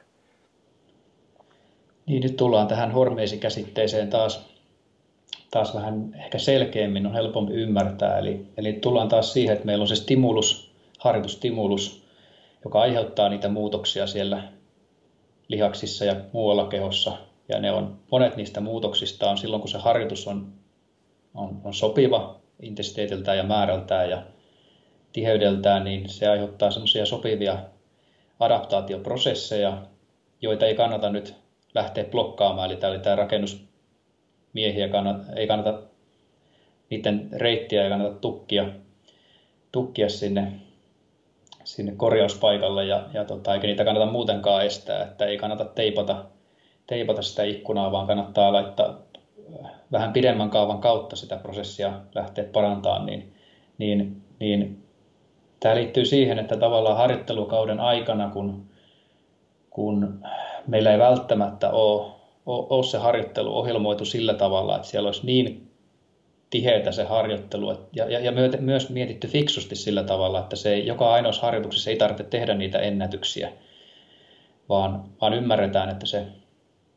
se stimulus on siellä tärkeä ja se voi olla hyödyllinen kevyemmässäkin harjoittelussa. Tästä on paljon tutkimuksia, että ihan katsauksia myös, että failureen asti ei tosiaan tarvitse eikä usein kannatakaan tehdä, varsinkaan nopeus maksimivoima hermostollisessa maksimivoima tyyppisessä harjoittelussa, niin, niin, niin tavallaan kun se, kun se stimulus on semmoinen fiksunlainen, niin sitä ei kannata lähteä, lähteä sitten välttämättä blokkaamaan niitä luonnollisia prosesseja. Eli jos siellä on vaikka vapaiden radikaalien määrä lisääntyy, eli tämmöistä hapetustressiä ja ja jotain pientä tulehdusta ja turvotusta ja lämpöä ää, lihaksissa, niin, niin ei kannata nyt välttämättä sitten nauttia supermassiivisia annoksia antioksidantteja blokkaamaan sitä hapetustressiä tai, tai ei kannata välttämättä nauttia niitä, ää, niitä tulehduskipulääkkeitä, massiivisia annoksia harjoituksen jälkeen seuraavan vuorokauden aikana, jos se on semmoista tervettä se kipu, mitä saattaa olla. Ja sitten ei myöskään välttämättä kannata mennä jonnekin plus 0 plus 10 asteiseen veteen kymmeneksi minuutiksi tyyliin. Eli, tämän, eli tavallaan kokonaan blokata sitä lämpöreaktiota, mikä sekin voi olla ihan hyvä, tehostaa entsyymien toimintaa lihaksissa ja monenlaisia muita prosesseja, niin se voi olla ihan hyvä juttu tavallaan antaa sen olla siellä sen prosessin eikä lähteä sitä hidastaan. Niin, niin tietysti tilanteessa näin. Ja se on siinä harjoituskaudella tavallaan, kun ei, ei siellä ole nyt sitä MM, MM-finaalia ei ole nyt kyseessä tai, tai ei ole niin tärkeä harjoitus, jossa, se, jossa kilpaillaan vain itsensä kanssa käytännössä ja sitä, se kehittyminen on se, on se päätavoite. Niin tämmöisessä tilanteessa aika usein on näin.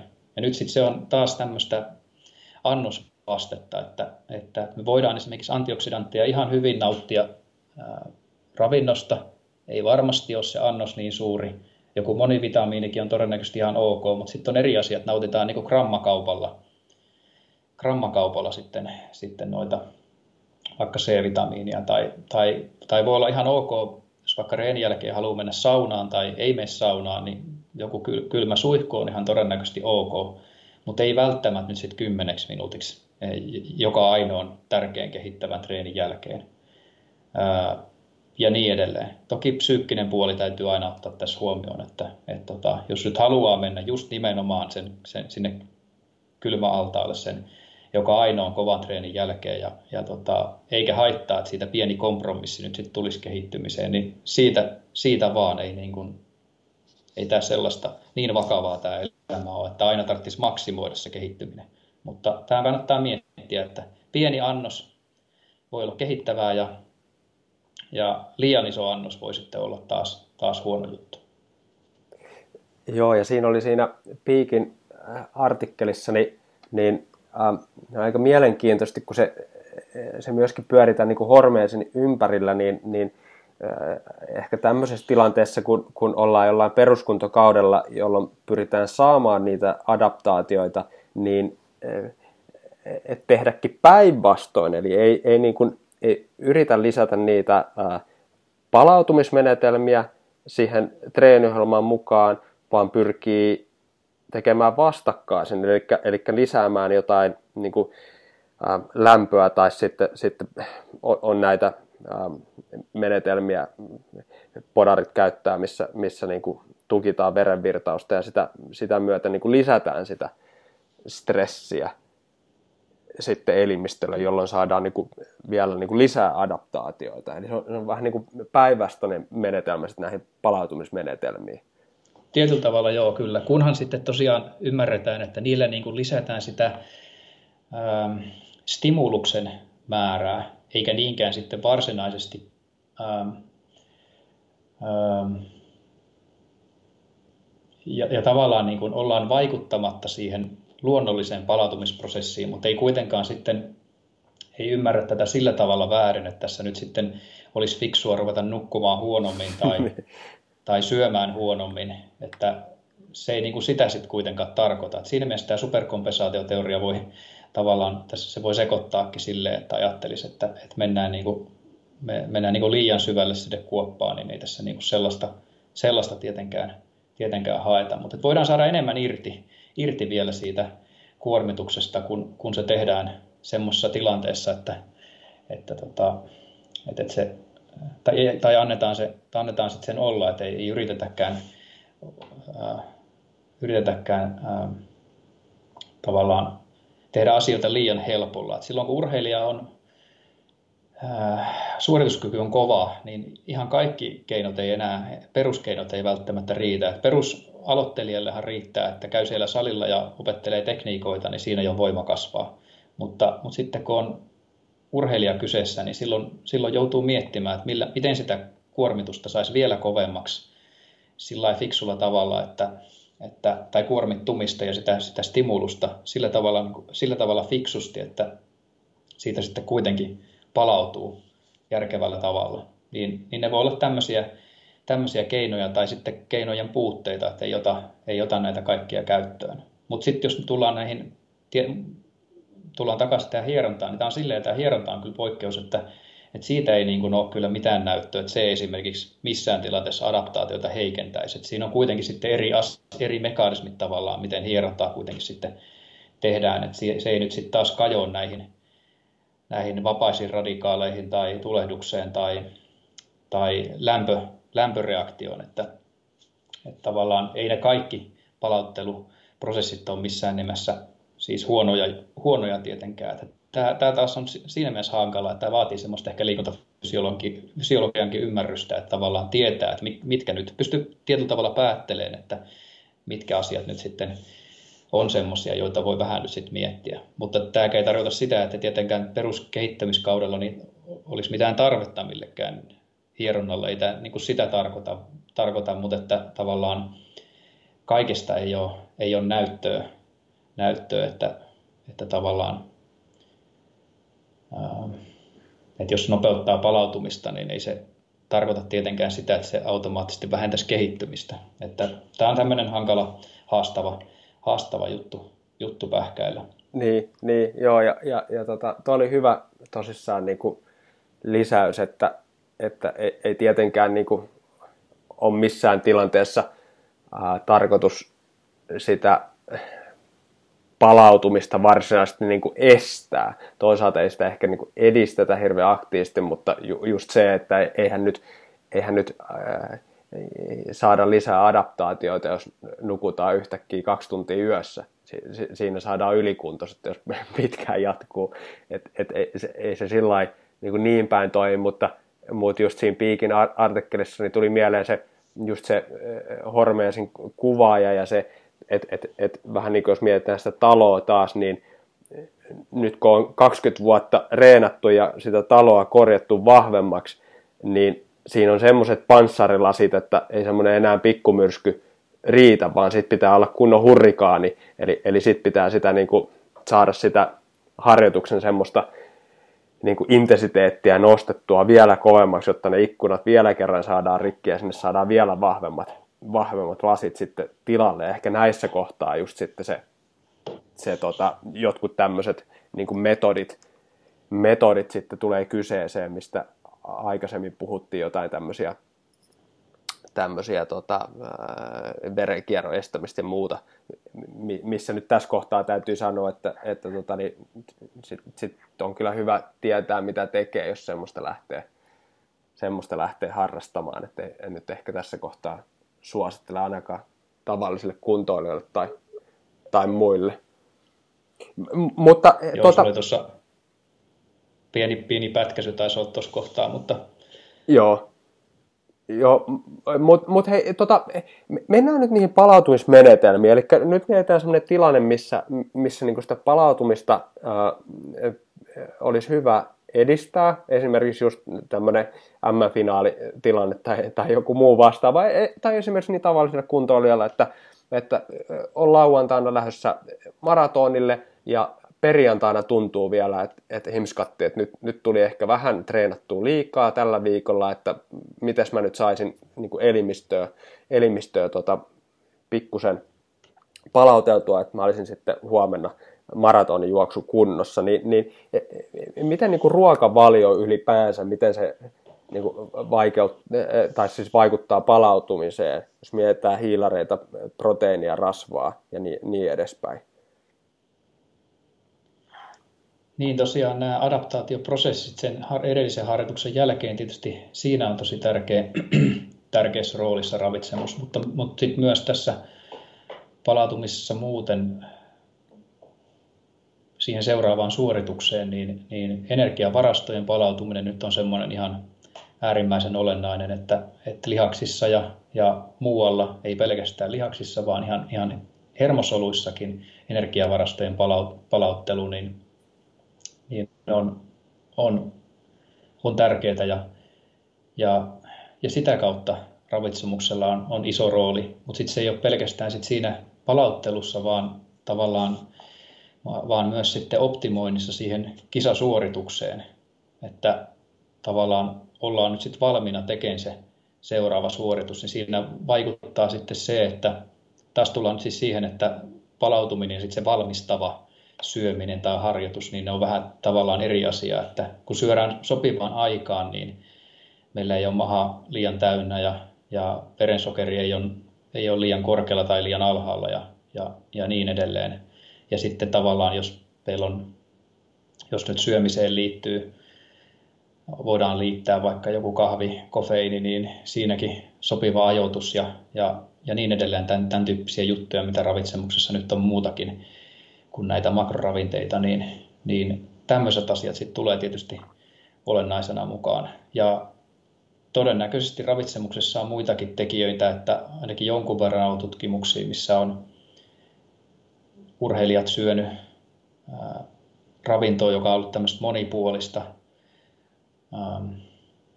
paljon hedelmiä, marjoja, kasviksia, tämän tyyppistä osastoa, niin se on suorituskykykin kannalta ollut positiivista, että ei ole välttämätöntä niin kuin nauttia ravintolisina, mutta, mutta, et, mutta et käytännössä, jos ajatellaan näitä ihan, ihan esimerkki ravintonakin tietyllä tavalla, että on, on nyt tämmöistä vaikka jotain punajuurimehua tai, tai jotain, ää, näitä on tutkittu paljon tämmöistä tart, cherry, jotain hapankirsikka, kirsikka mehua tai jotain, jotain tämän tyyppisiä juttuja, mitä nyt on jonkun verran tutkittu, niin, niin näitä tai sitten että syö, syö ihan tämmöisestä tavallisesta monipuolisesta runsaasta hedelmämarja kasvisosastosta vastaavia komponentteja, niin, niin tavallaan siellä voi olla tämmöistä suorituskykyä muulla tavalla edistävää, että jos siinä viimeisen vuorokauden aikana vaikka syö tällä tavalla, niin se ei ole vaan nyt näitä makroravinteita, vaan sitten,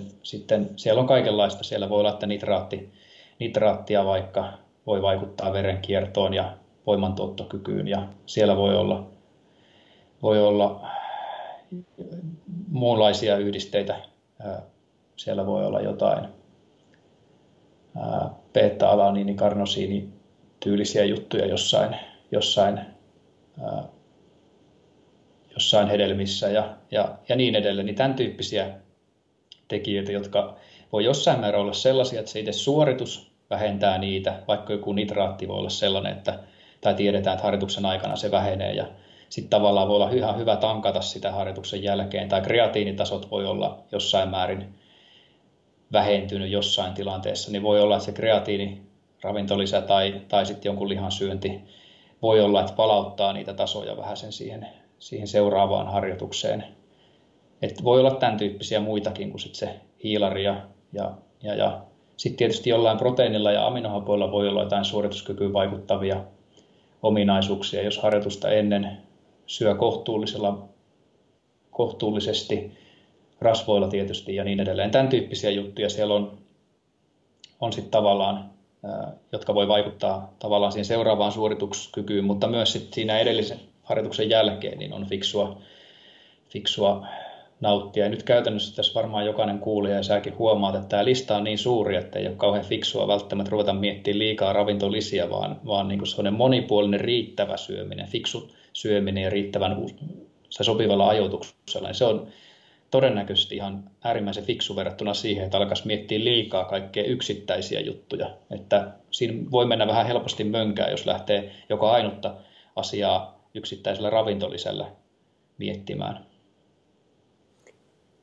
Joo, tuossa tuli mieleen se, mistä Saana Jukolan kanssakin puhuttiin tähän niin kuin ravitsemustieteelliseen tutkimukseen tai liikuntaravitsemustieteelliseen tutkimukseen. Ylipäänsä tutkimukseen tietysti liittyy se, että, että kun halutaan niin kuin tutkia siitä, sitä, että onko jollain aineella tai ainesosalla vaikutusta, niin, niin pitää tietysti niin kuin vakioida kaikki muut tekijät ja, ja ainoastaan sitten antaa sitä ravintolisää ja placebo-ryhmälle antaa sitten placeboa ja sitten katsoa, että onko ryhmien välillä eroa, niin se ehkä luo semmoisen niin mielikuvan sitten, että joku tietty ravintolisä tai, tai aine olisi sitten niin kuin erityisen vaikuttava. Et, et, et, usein unohtuu just toi, mitä tuossa otitkin esiin, että, että niin kuin se, se, niin kuin se rakennuksen perusta, niin se, se rakennetaan kyllä niillä, niillä niin kuin ihan monipuolisella – ruokavaliolla ja, ja sitten kun se on kunnossa, niin sitten pystyy lähteä vähän niin kuin kikkailemaan noilla, noilla millä sit on, mistä on sitten jonkun verran sitä ihan niin kuin tutkittua tieteellistä näyttöä, että niistä saattaa olla hyötyä. Mutta sitten jos se perusruokavalio on ihan päin honkia, niin ei, ei sitä kyllä sitten niin kuin pelasteta enää niin kuin ravintolisillä. Että, että tuota... Joo, ja sitten se on semmoista vähän yksilöllisiä juttuja, että nyt sitten tavallaan kannattaako jotain ennen Lätkän M-finaalia, niin ottaa, ottaa sitten kokeiluun jotain, että, että jollekin voi olla joku punajurimeho semmoinen, että, että maistuu, maistuu niin pahalle, että se jo itsessään voi olla semmoinen tekijä siis jollekin yksilölle, että tavallaan ei se enää olekaan välttämättä fiksua, tai se voi olla stressitekijä, että sille ihmiselle että ottaa jotain tämän tyyppisiä mukaan, että, että näitä täytyy kaikkia miettiä sitä kautta myös, että, ja onko sitten just siihen kyseiseen lajiin hyötyä, että, että on vaikka maalivahti, niin onko nyt sitten maalivahdelle hyötyä, jos tutkimuksissa on tutkittu jotain polkupyöräsuorituskykyä, että se voi olla laji, riittävän lajinomainen siihen lätkään, mutta onko se sitten maalivahdille, niin, niin, niin tai, tai johonkin kaverille, jolla on 25 minuuttia peliaikaa verrattuna jollekin, joka pelaa 10 minuuttia, niin, niin, niin nämä on semmoisia vähän hankalia juttuja, että milloin tavallaan se kannattaa tämmöinen lisäjuttu tai lisäjuttuja ottaa, että siitä ei muodostu suurempi stressi, että kannattaako sitä prosentin kahden hyötyä ottaa jostain, joka voi aiheuttaa sitten jonkun jonkun tota, keskeytyksen tai jonkun normaali rutiin, normaalista rutiinista poikkeamisen, että punajuurimehu tulee jonkun rentouttavan kahvin tilalle, niin onko se sitten välttämättä tässä tilanteessa se paras sille yksilölle. Et tota, näitä joutuu kyllä oikeasti pohtimaan ja miettimään, kun mäkin joitain urheilijoita ja tosiaan yhtä seuraa mentoroi välillä pelaajia ja, ja muuta, niin joutuu oikeasti miettimään, että mitä, mitä nyt kannattaa lähteä sitten suosittelemaan. Että, että kyllä se vähän minimiperiaatteella usein menee näiden asioiden suhteen, että ihan, ihan, ihan väkisinkin. Joo, toi on tosi kiehtova aihe toi niin kuin, tutkimuksesta käytäntöön ja, ja siihen niin kuin tutkimuksen tekoonkin liittyy niin paljon muuttuvia tekijöitä. Just hyvä otit toi esiin tuon punajuuri mehun, niin, niin vaikka siitä nyt saattaisi jollekin olla hyötyä laboratorio-olosuhteissa polkupyörää polkiessa, niin, niin jos se, jos se niin kuin punajuuri mehu aiheuttaa semmoisen yökkäys olon ja, ja koko sen M-finaali ajan ketuttaa, kun tuli juotua sitä punajuurimehua, niin, niin tota, on, onko, si, onko siitä niin kuin muutamasta minuutista, mahdollista minuutin parannuksesta polkupyöräergometrina, onko siitä sitten niin käytännön hyötyä siihen ää, niin kuin suoritus, suoritukseen esimerkiksi tähän jääkiekon M-finaaliin vai on, onko se jopa niin päinvastainen, että et ne on niin kuin tosi kyllä kiehtovia Kyllä, ja sitten se placebo-vaikutus tietysti, mikä on, tästäkin tuli tämmöinen meta-analyysi vähän aika sitten, missä olin koottu yhteen näitä placebo-vaikutusta suorituskykyyn, niin sehän toki on olemassa. Et sitten jos se valmentaja osaa sen oikealla tavalla sille urheilijalle kertoa, niin, niin kyllähän se voi olla, että siitä sitten tulee se placebo-vaikutus, mutta, mutta ei sekään sitten loputtomiin riitä, että, että tota, onko se, se nyt siellä sitten kolmannessa erässä, auttaako se enää mitään mitään, kun, kun se urheilija ei siinä kohtaa enää mitään, mitään muista, ei tutkimuksissa ole sitä placebo-vaikutustakaan sillä tavalla katsottu.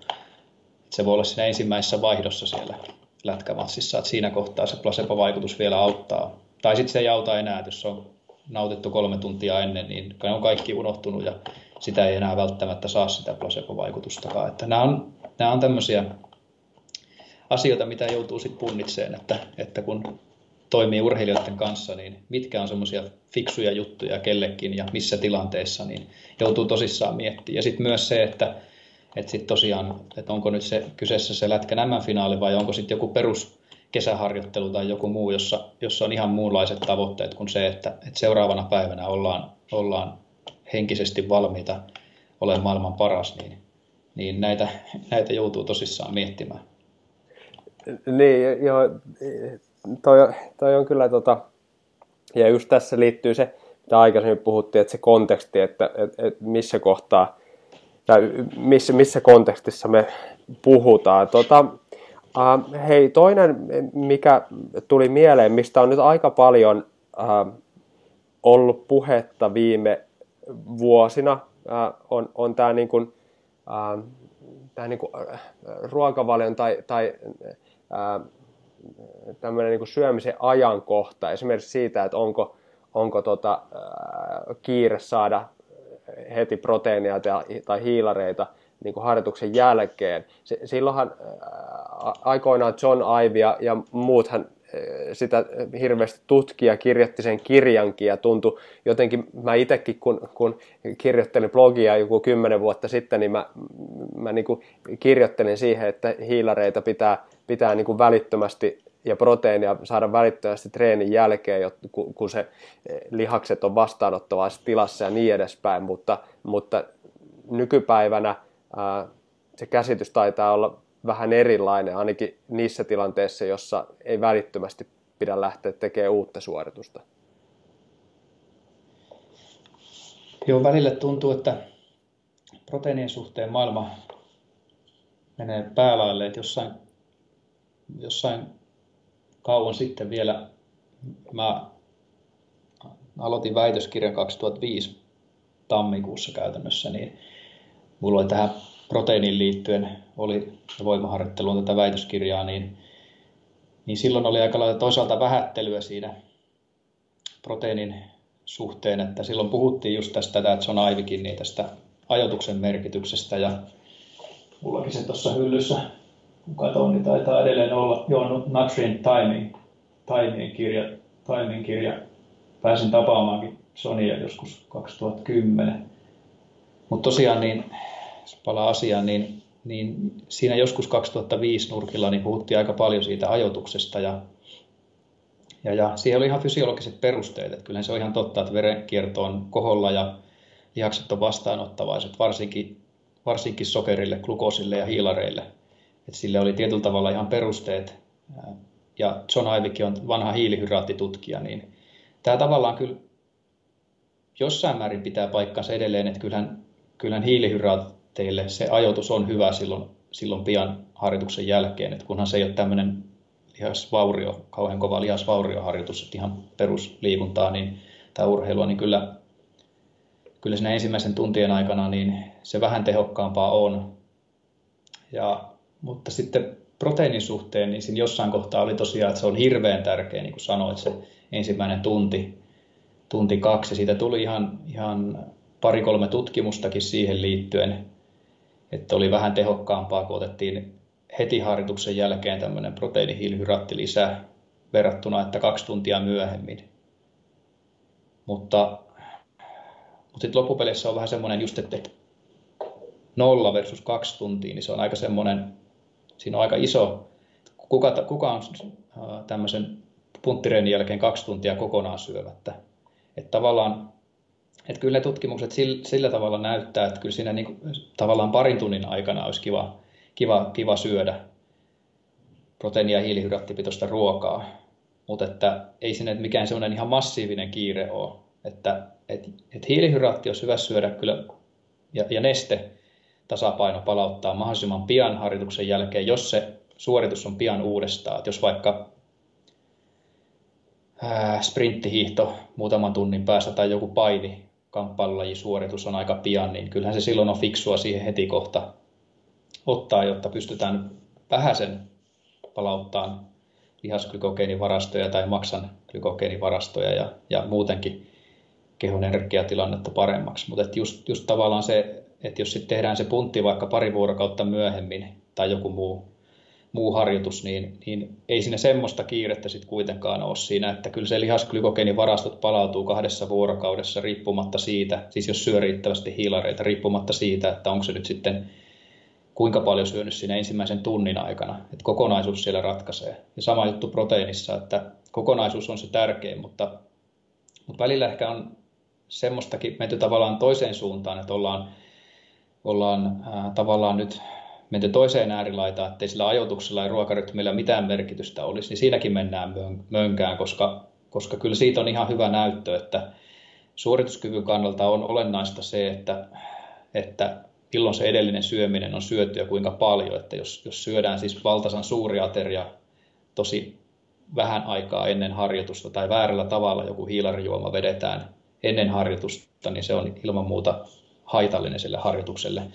Tai, tai kofeiinin ajoituksella on vaikutusta, tai, tai, tai esimerkiksi proteiininkin suhteen, niin ei ole, se ei ole yhtä hyvä syödä kerran päivässä ää, joku 500 gramman pihvi kuin se, että sitä proteiinia se olisi vähän, ää, sanotaan esimerkiksi neljässä ateriassa, aamupala, lounas, päivällinen, iltapala. Se on parempi suorituskyky lajeissa ja se on myös parempi adaptaatioiden kannalta kuin se, että se tulee yhdellä aterialla. Tai, tai se on parempi myös se neljä ateriaa esimerkiksi kuin, kuin se, että se olisi vaikka kahdeksassa jossain tosi pienessä ateriassa. Että näitä on aika paljonkin tämmöisiä tutkimuksia tehty, missä on näytetty, että sillä on edelleen merkitystä. Ja kaikki urheilijat tietää, jos se ruokarytmi on totaalisesti pielessä, niin ei se ei pysty syömään riittävästi, riittävästi esimerkiksi energiaa tai, tai muuta, niin tavallaan kyllä tässä tulee, tullaan samojen asioiden äärelle, että siinä mielessä tavallaan se kohtuullisen pian vaikka jonkun suorituksen jälkeen se proteiinin nauttiminen voi olla hyvä asia jo pelkästään sen takia, että jos tekee vaikka illalla reenin viideltä ja syö kuudelta, niin jos sitä ei syö pian siinä harjoituksen jälkeen, sitten jää taas se tärkeä iltapala syömättä, että jos vetkuttelee sen kanssa. Tämäkin on tavallaan semmoinen paljon monipuolisempi kysymys taas kuin ehkä, ehkä tavallaan miten voisi ajatella. Että tavallaan tätä ei kannata vetää överiksi, harjoittelu ei mene pilalle, jos se syöminen jää syömättä, mutta sitten taas toisaalta kyllä se on fiksua se siinä tunnin parin sisällä syödä jotain fiksusti, että on sitten palautusjuomaa tai ei, niin, niin, niin tavallaan ei toiseenkaan ääripäähän kannata mennä. Joo, tota, t- tähän proteiiniin liittyen, niin, niin äh, kuuntelijoita ohjaan tuonne äh, meidän podcasti, joskus se ollut toinen tai kolmas podcasti Laakson Miian kanssa tein, joka on sunkin ohjattavana ollut, niin, niin hänen kanssaan keskusteltiin paljon niin kuin proteiinin saannista ja, ja muusta, että siellä, siellä on kanssa hyvää asiaa, jos kiinnostaa kuulla tuota, niin tästä niin kuin proteiinin saannista ää, lisää. Ää, tässäkin... Kyllä yksi ehkä juttu, minkä voisin lisätä vielä, niin sitten tosiaan tämä palautuminen, niin mä en muistanut siitä sanoa, niin tosiaan proteiinin suhteen sitten yksi asia on se palautuminen ja sitten tietysti kehittyminen, että kasvaako lihakset ja voima tai suorituskyky muuten. Mutta tämä palautuminen, niin niin siitä nyt on kohtuullinen näyttö, eli näytön aste on tämmöinen kohtuullinen, että sillä harjoituksen jälkeen kannattaa proteiinipitoista ruokaa syödä. Et jos on verrattu heraproteiinia vaikkapa siihen, että ei ole nautittu proteiinia ollenkaan siinä harjoituksen jälkeen, siis tyyliin tunnin sisällä, niin, niin sitten voiman palautuminen on ollut heikompaa. Et tässä proteiinipuolella on suorituskykyä onneksi jonkun verran tutkittu, että tätä mä en tainnut sulle linkata, mutta mä voin tämänkin laittaa, jos lukijat haluavat sekata, niin, niin tota, tämäkin taitaa olla vapaasti saatavilla. Niin tässä on tosiaan, eli, eli jos on mitattu suorituskykyä tuolla, ää, nyt 24 tuntia, 48, 72, mä sain tämän avattua, niin, niin, niin, niin. Tavallaan, tavallaan voima on palautunut 24 tuntia ja 48 tuntia, 72-96 tuntia harjoituksen jälkeen pikkusen tehokkaammin, kun siellä harjoituksen jälkeen on nautittu proteiinia verrattuna siihen, että ei ole nautittu proteiinia ollenkaan, että se on ollut vaikka pelkkää hiilihydraattia. Niin tavallaan tässä on ihan kohtuullinen näytön aste. Tämä nyt on tilastollisesti merkitsevä tavallaan myös sitä palautumista sit auttaa. Mutta sitten samaan aikaan niin tiedetään tutkimuksista, että myös sitten jonnekin tiettyyn määrään asti, niin proteiinit myös tehostaa sitä adaptaatiota. Että, että tosiaan tässä on nyt taas esimerkki sellaista tilanteesta, jossa, jossa sen palautumisen nopeuttaminen niin, niin, niin kehit, lisää myös adaptaatiota.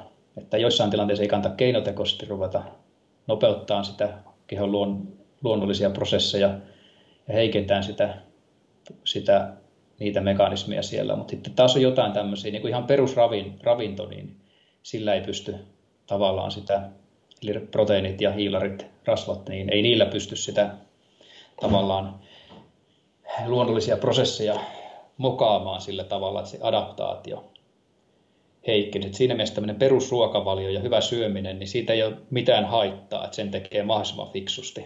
Mutta sen sijaan, jos ruvetaan kikkailemaan hirveästi näillä tämmöisillä keinotekoisilla jutuilla, niin niissä on riskinsä. Joo, oliko tuossa, jos palataan siihen proteiiniin vielä, niin oliko siellä niin merkitystä, että missä muodossa se, se proteiini sitten nautitaan, eli niin kuin lisäravinteena tai ihan sitten normaali ruoan muodossa tai muuta. Onko siitä? No tässä, tässä katsauksessa oli, verrattiin heraa pelkkään energiattomaan veteen tai hiilihydraattiin tai muihin proteiineihin. Ja, ja ero löytyi heralle hiilihydraattiin ja pelkkään veteen verrattuna, mutta ei, ei muihin proteiineihin. Ja tästä on siitä, siinä mielessä helppo vetää johtopäätös, että se on se proteiini käytännössä sit siinä tärkeää, että, että ei, ei ole välttämättä hirveästi merkitystä, mitä se on, kunhan sitä on riittävästi. Niin tota, näin. Joo. näin. Et, ja tämä ei tarkoita sitä, etteikö hiilarikin olisi olennainen, mutta, mutta käytännössä kun nämä on syönyt normaalisti nämä tyypit, tyypit siinä, siinä, niin ne on todennäköisesti sitten saanut sitä hiilaria sen verran, että, että se ei ole nyt muodostunut tämmöiseksi, tämmöiseksi sekoittavaksi tekijäksi, jolloin, jolloin se proteiini oli tässä nyt sitten vähän, vähän ehkä olennaisemmassa roolissa. Mutta tämä olisi mielenkiintoista tietää, että onko siinä harjoituksen jälkeen harjoituksen aikana proteiinilla sitten semmoisessa tilanteessa merkitystä, jos palautumiseen, jos sitten vastaavasti ne olisi syönyt aamupalalla ja iltapalalla niin paljon proteiinia muutenkin esimerkiksi, että ei tämmöisellä harjoituksen jälkeisellä proteiinilla semmoisessa tilanteessa taas sitten välttämättä olisikaan ollut enää merkitystä. Mutta nämä ei ollut semmoisia tutkimuksia, joissa olisi tavallaan syöty muuhun aikaan päivästä niin paljon proteiinia, että olisiko sitten siinä tilanteessa enää ollut hyötyä tästä tämmöisestä harjoituksen yhteydessä nautitusta proteiinista. Että nämä on aina tämmöisiä kontekstiriippuvaisia, että niin. kannattaako urheilijalle suositella palautusjuomaa, jos hän on menossa tyttöystävän luo syömään tunnin päästä, tai, tai tota, äiskä tai isukki on tehnyt ruokaa, ruokaa tota kotiin, kotiin, joka syödään tunnin päästä, niin kannattaako siinä, siinä tilanteessa välttämättä sitä palautusjuomaa nauttia, niin siinä voi sitten miettiä, että onko se sillä hetkellä tarpeellista verrattuna tilanteeseen, jossa, jossa tota, se syö, on seuraava ateria vaikka parin tunnin päästä, ja se on sitten mitä on jossain epämääräisesti keskellä työpäivää, niin, niin nämä on aina tämmöisiä kontekstiriippuvaisia, vähän haastavia juttuja, joissa pitää osata just tätä tutkimustakin tulkita tätä tilannetta, tilannetta sitten fiksulla tavalla. Ju, ju, just näin, ja, ja, ja niin kuin ajatellaan, että, että konteksti riippuvaista ja myöskin ajatellaan näitä ehkä niin kuin työkaluna, työkaluina sillä että on, on, on niin kuin boksi täynnä erilaisia työkaluja ja, ja tota niin, et, et vaikka siellä nyt on minkälaista niin vempainta ja väänintä ja kierrintä, niin, niin tota, ei niitä niin aina pakko käyttää, että et, et joskus tuntuu, että, että tota, innostutaan vähän niin kuin, vähän niin kuin liikaakin sitten niin kuin tarjoamaan urheilijoille vaikka minkä näköistä vippaskonstia. Et, et jokaiselle on kyllä oma paikkansa, mutta sitten sit se on myöskin sitä niin kuin valmentajan tai ravitsemusterapeutin osaamista sitten, että koska niitä sitten kannattaa suostella ja koska ei.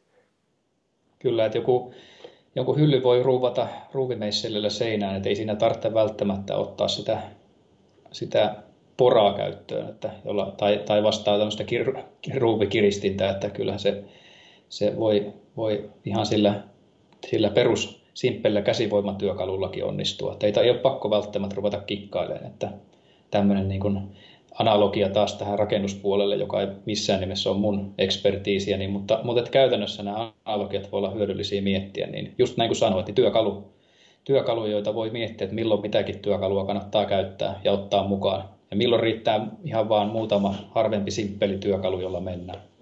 Just näin, just näin. Hei, tuota, äh, otetaan viimeinen teema ennen kuin, ennen kuin sitten vedetään yhteen tota, meidän nämä keskustelut, niin ehkä ihan hyvin sopii tähän niin kuin loppuun tämä teema. Niin ähm, loppuverryttely ja, ja ylipäänsä niin kuin palauttava harjoittelu. Äh, pitkään äh, ajateltiin ja, ja uskottiin, itsekin olen ollut hyvin siinä uskossa, että loppuverryttely on niin kuin eri, erityisen tehokas mm, palautumiskeino. Uh, nyt sitten kuitenkin, kun, kun uh, sieltä Hollannista, onko se Van Horen ja, ja sitten tämä aikaisemmin puhuttiin tästä piikistä, niin, niin he julkaisivat tämän mm, katsauksen, jossa sitten vedettiin yhteen nämä tutkimukset liittyen tähän loppuverryttelyyn, niin, niin sieltä olikin sitten vähän niin kuin ristiriitisampaa ehkä tietoa kuin mitä aikaisemmin oltiin ajateltu. Eli, eli sit, niin kuin loppuverttely ei ehkä olisikaan niin tehokas, tehokas menetelmä. Mitä ajatuksia sulla on niin kuin tähän loppuverttelyyn liittyen?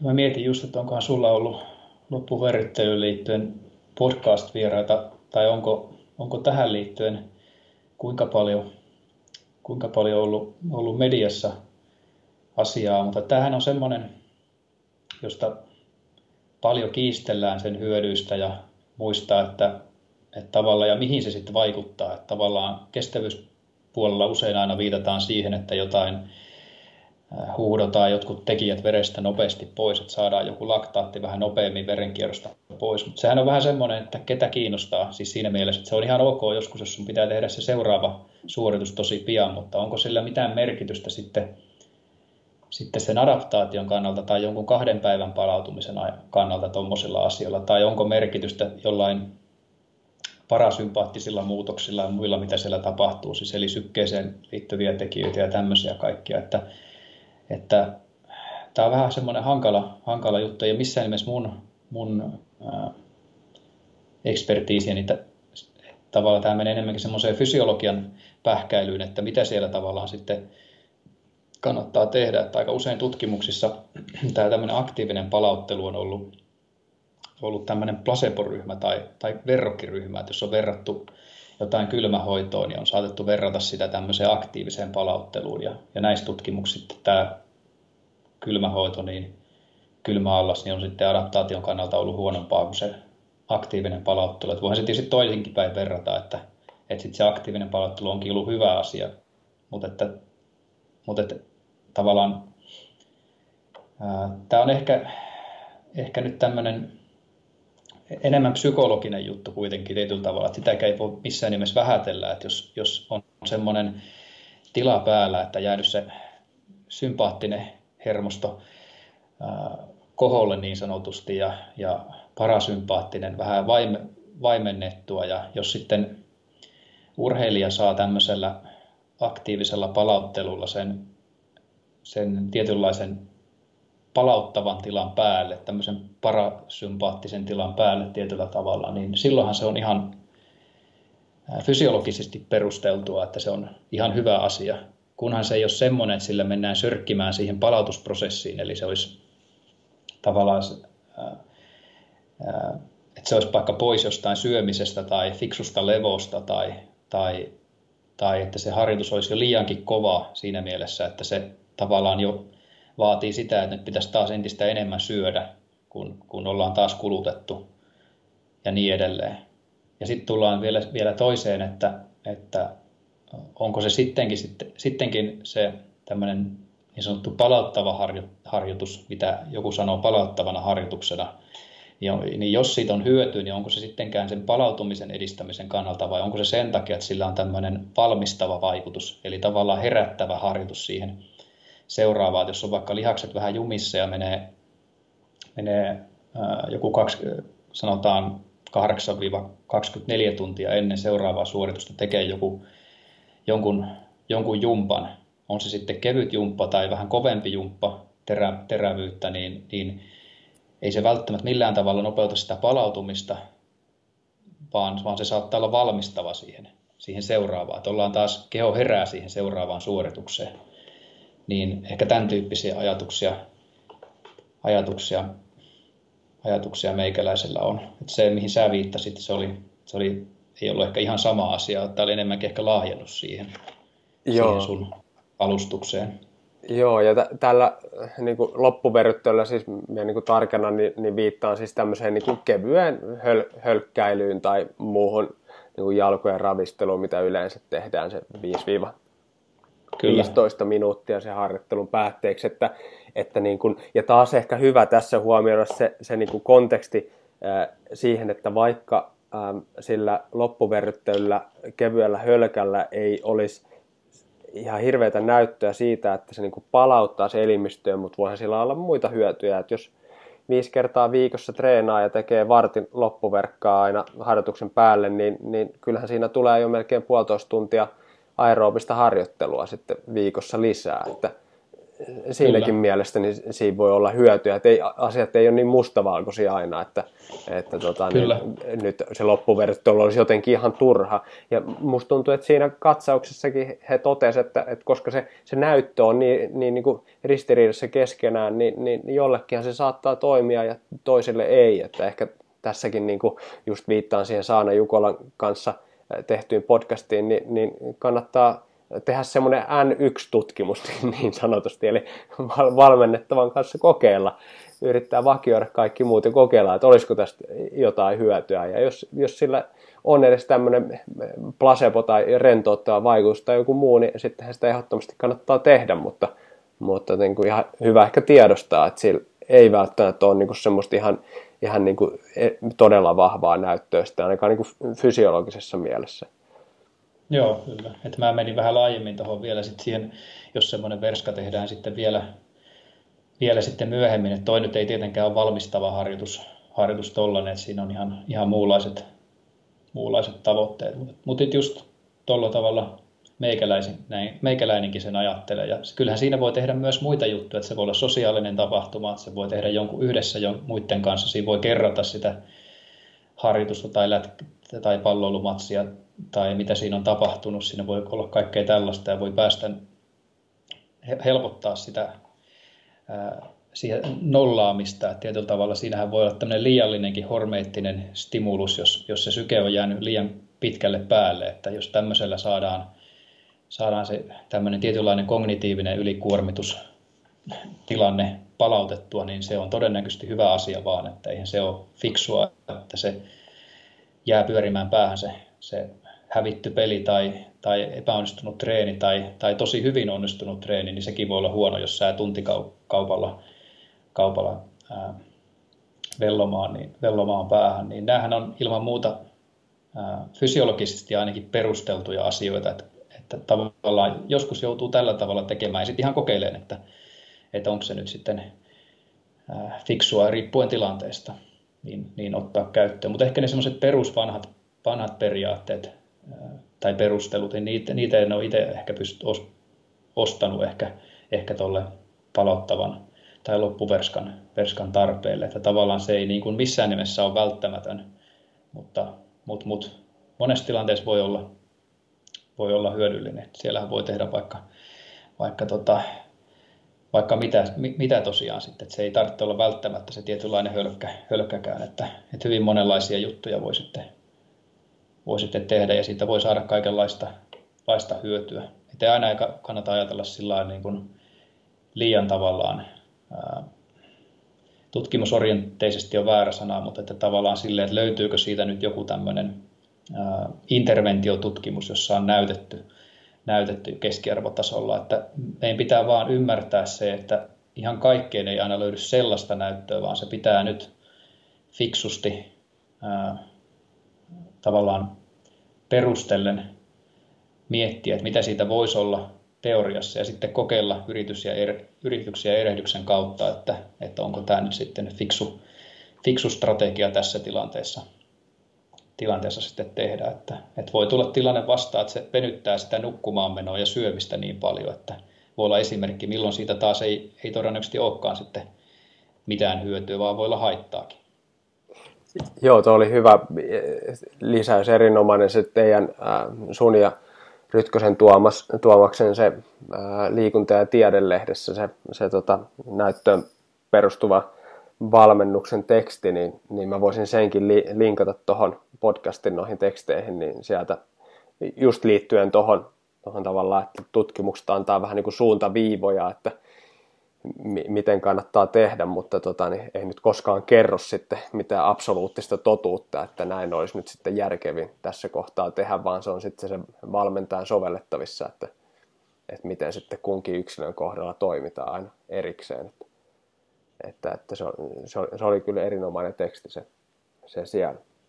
Uh, hei, tota, vedetään yhteen, jos, jos nyt ajatellaan, että, että ollaan siinä tilanteessa, että, että, sitä, niin kuin, että kuulijat, kuulijat nyt tietää, että aina välttämättä sitä palautumista ei kannata edistää, oli niitä tilanteita, mutta jos, jos nyt ollaan siinä tilanteessa, että, että tota, palautumista nyt pitäisi pyrkiä edistämään, on esimerkiksi tulossa se jääkiekko M-finaali tai vaikka se maratoni, ja pitäisi saada sitten itsensä hyvään, hyvään tota, niin, kuntoon siinä, niin palautuneeseen kuntoon, niin mitkä olisi niin semmoiset parhaimmat keinot sitten edistämään sitä palautumista ihan lyhyesti?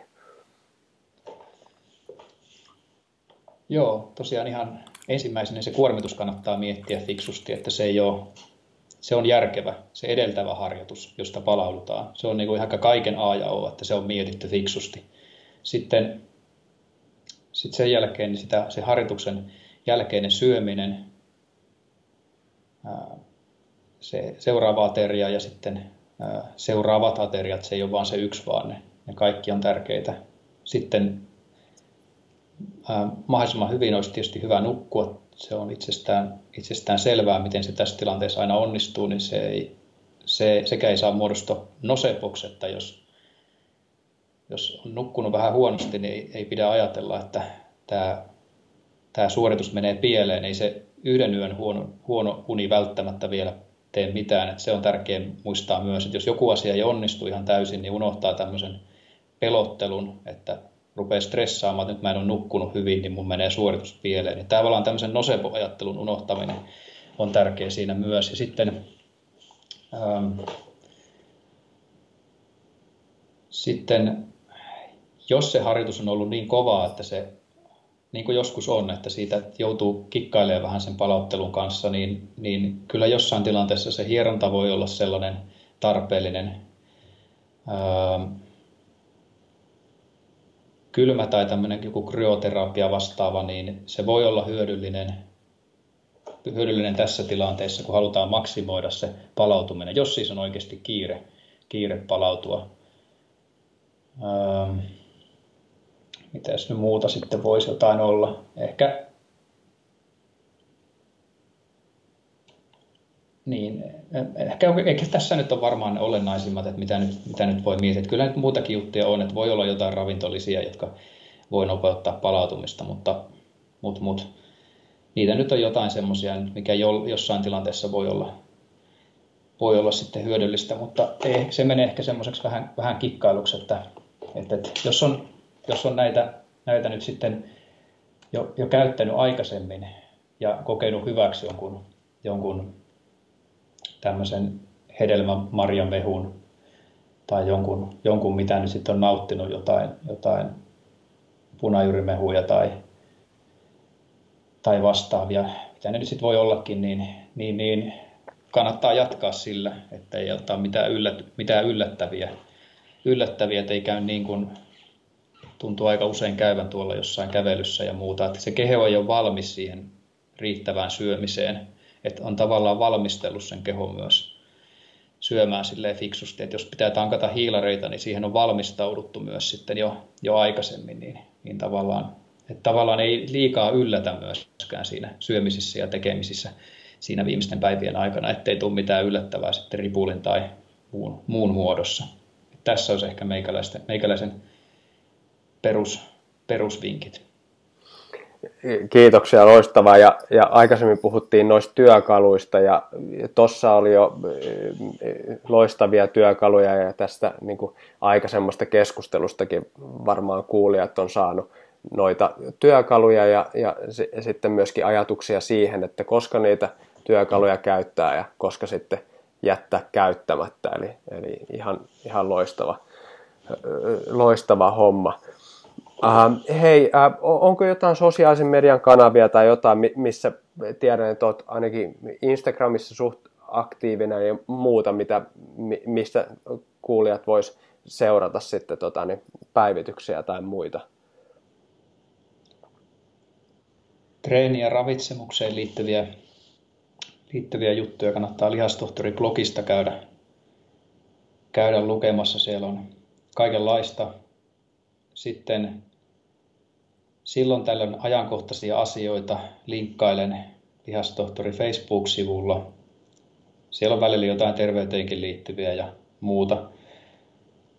Mm, sitten tämä Instagram-sivu, siellä on omalla nimellä Juha Hulmi, niin siellä on näitä päivityksiä ja sitten tarinoita välillä milloin mistäkin, että siellä on välillä vähän provosoivampaakin juttua, juttua, mutta kyllä se kuitenkin pääosin se sisältö on, on on tähän treeni- ja ravitsemukseen liittyvää, että niitä poimii sieltä sitten valikoiden, jos, jos ne aiheet kiinnostaa.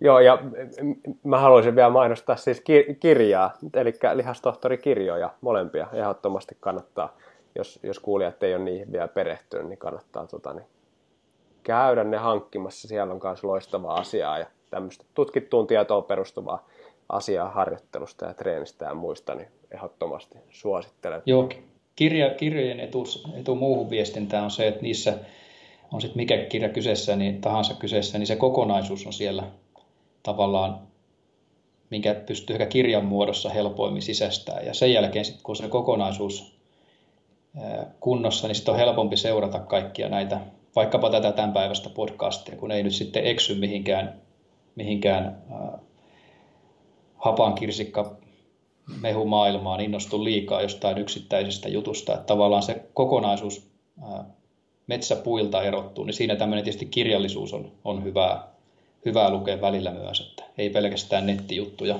ja podcasteja, että ne täydentää sitten.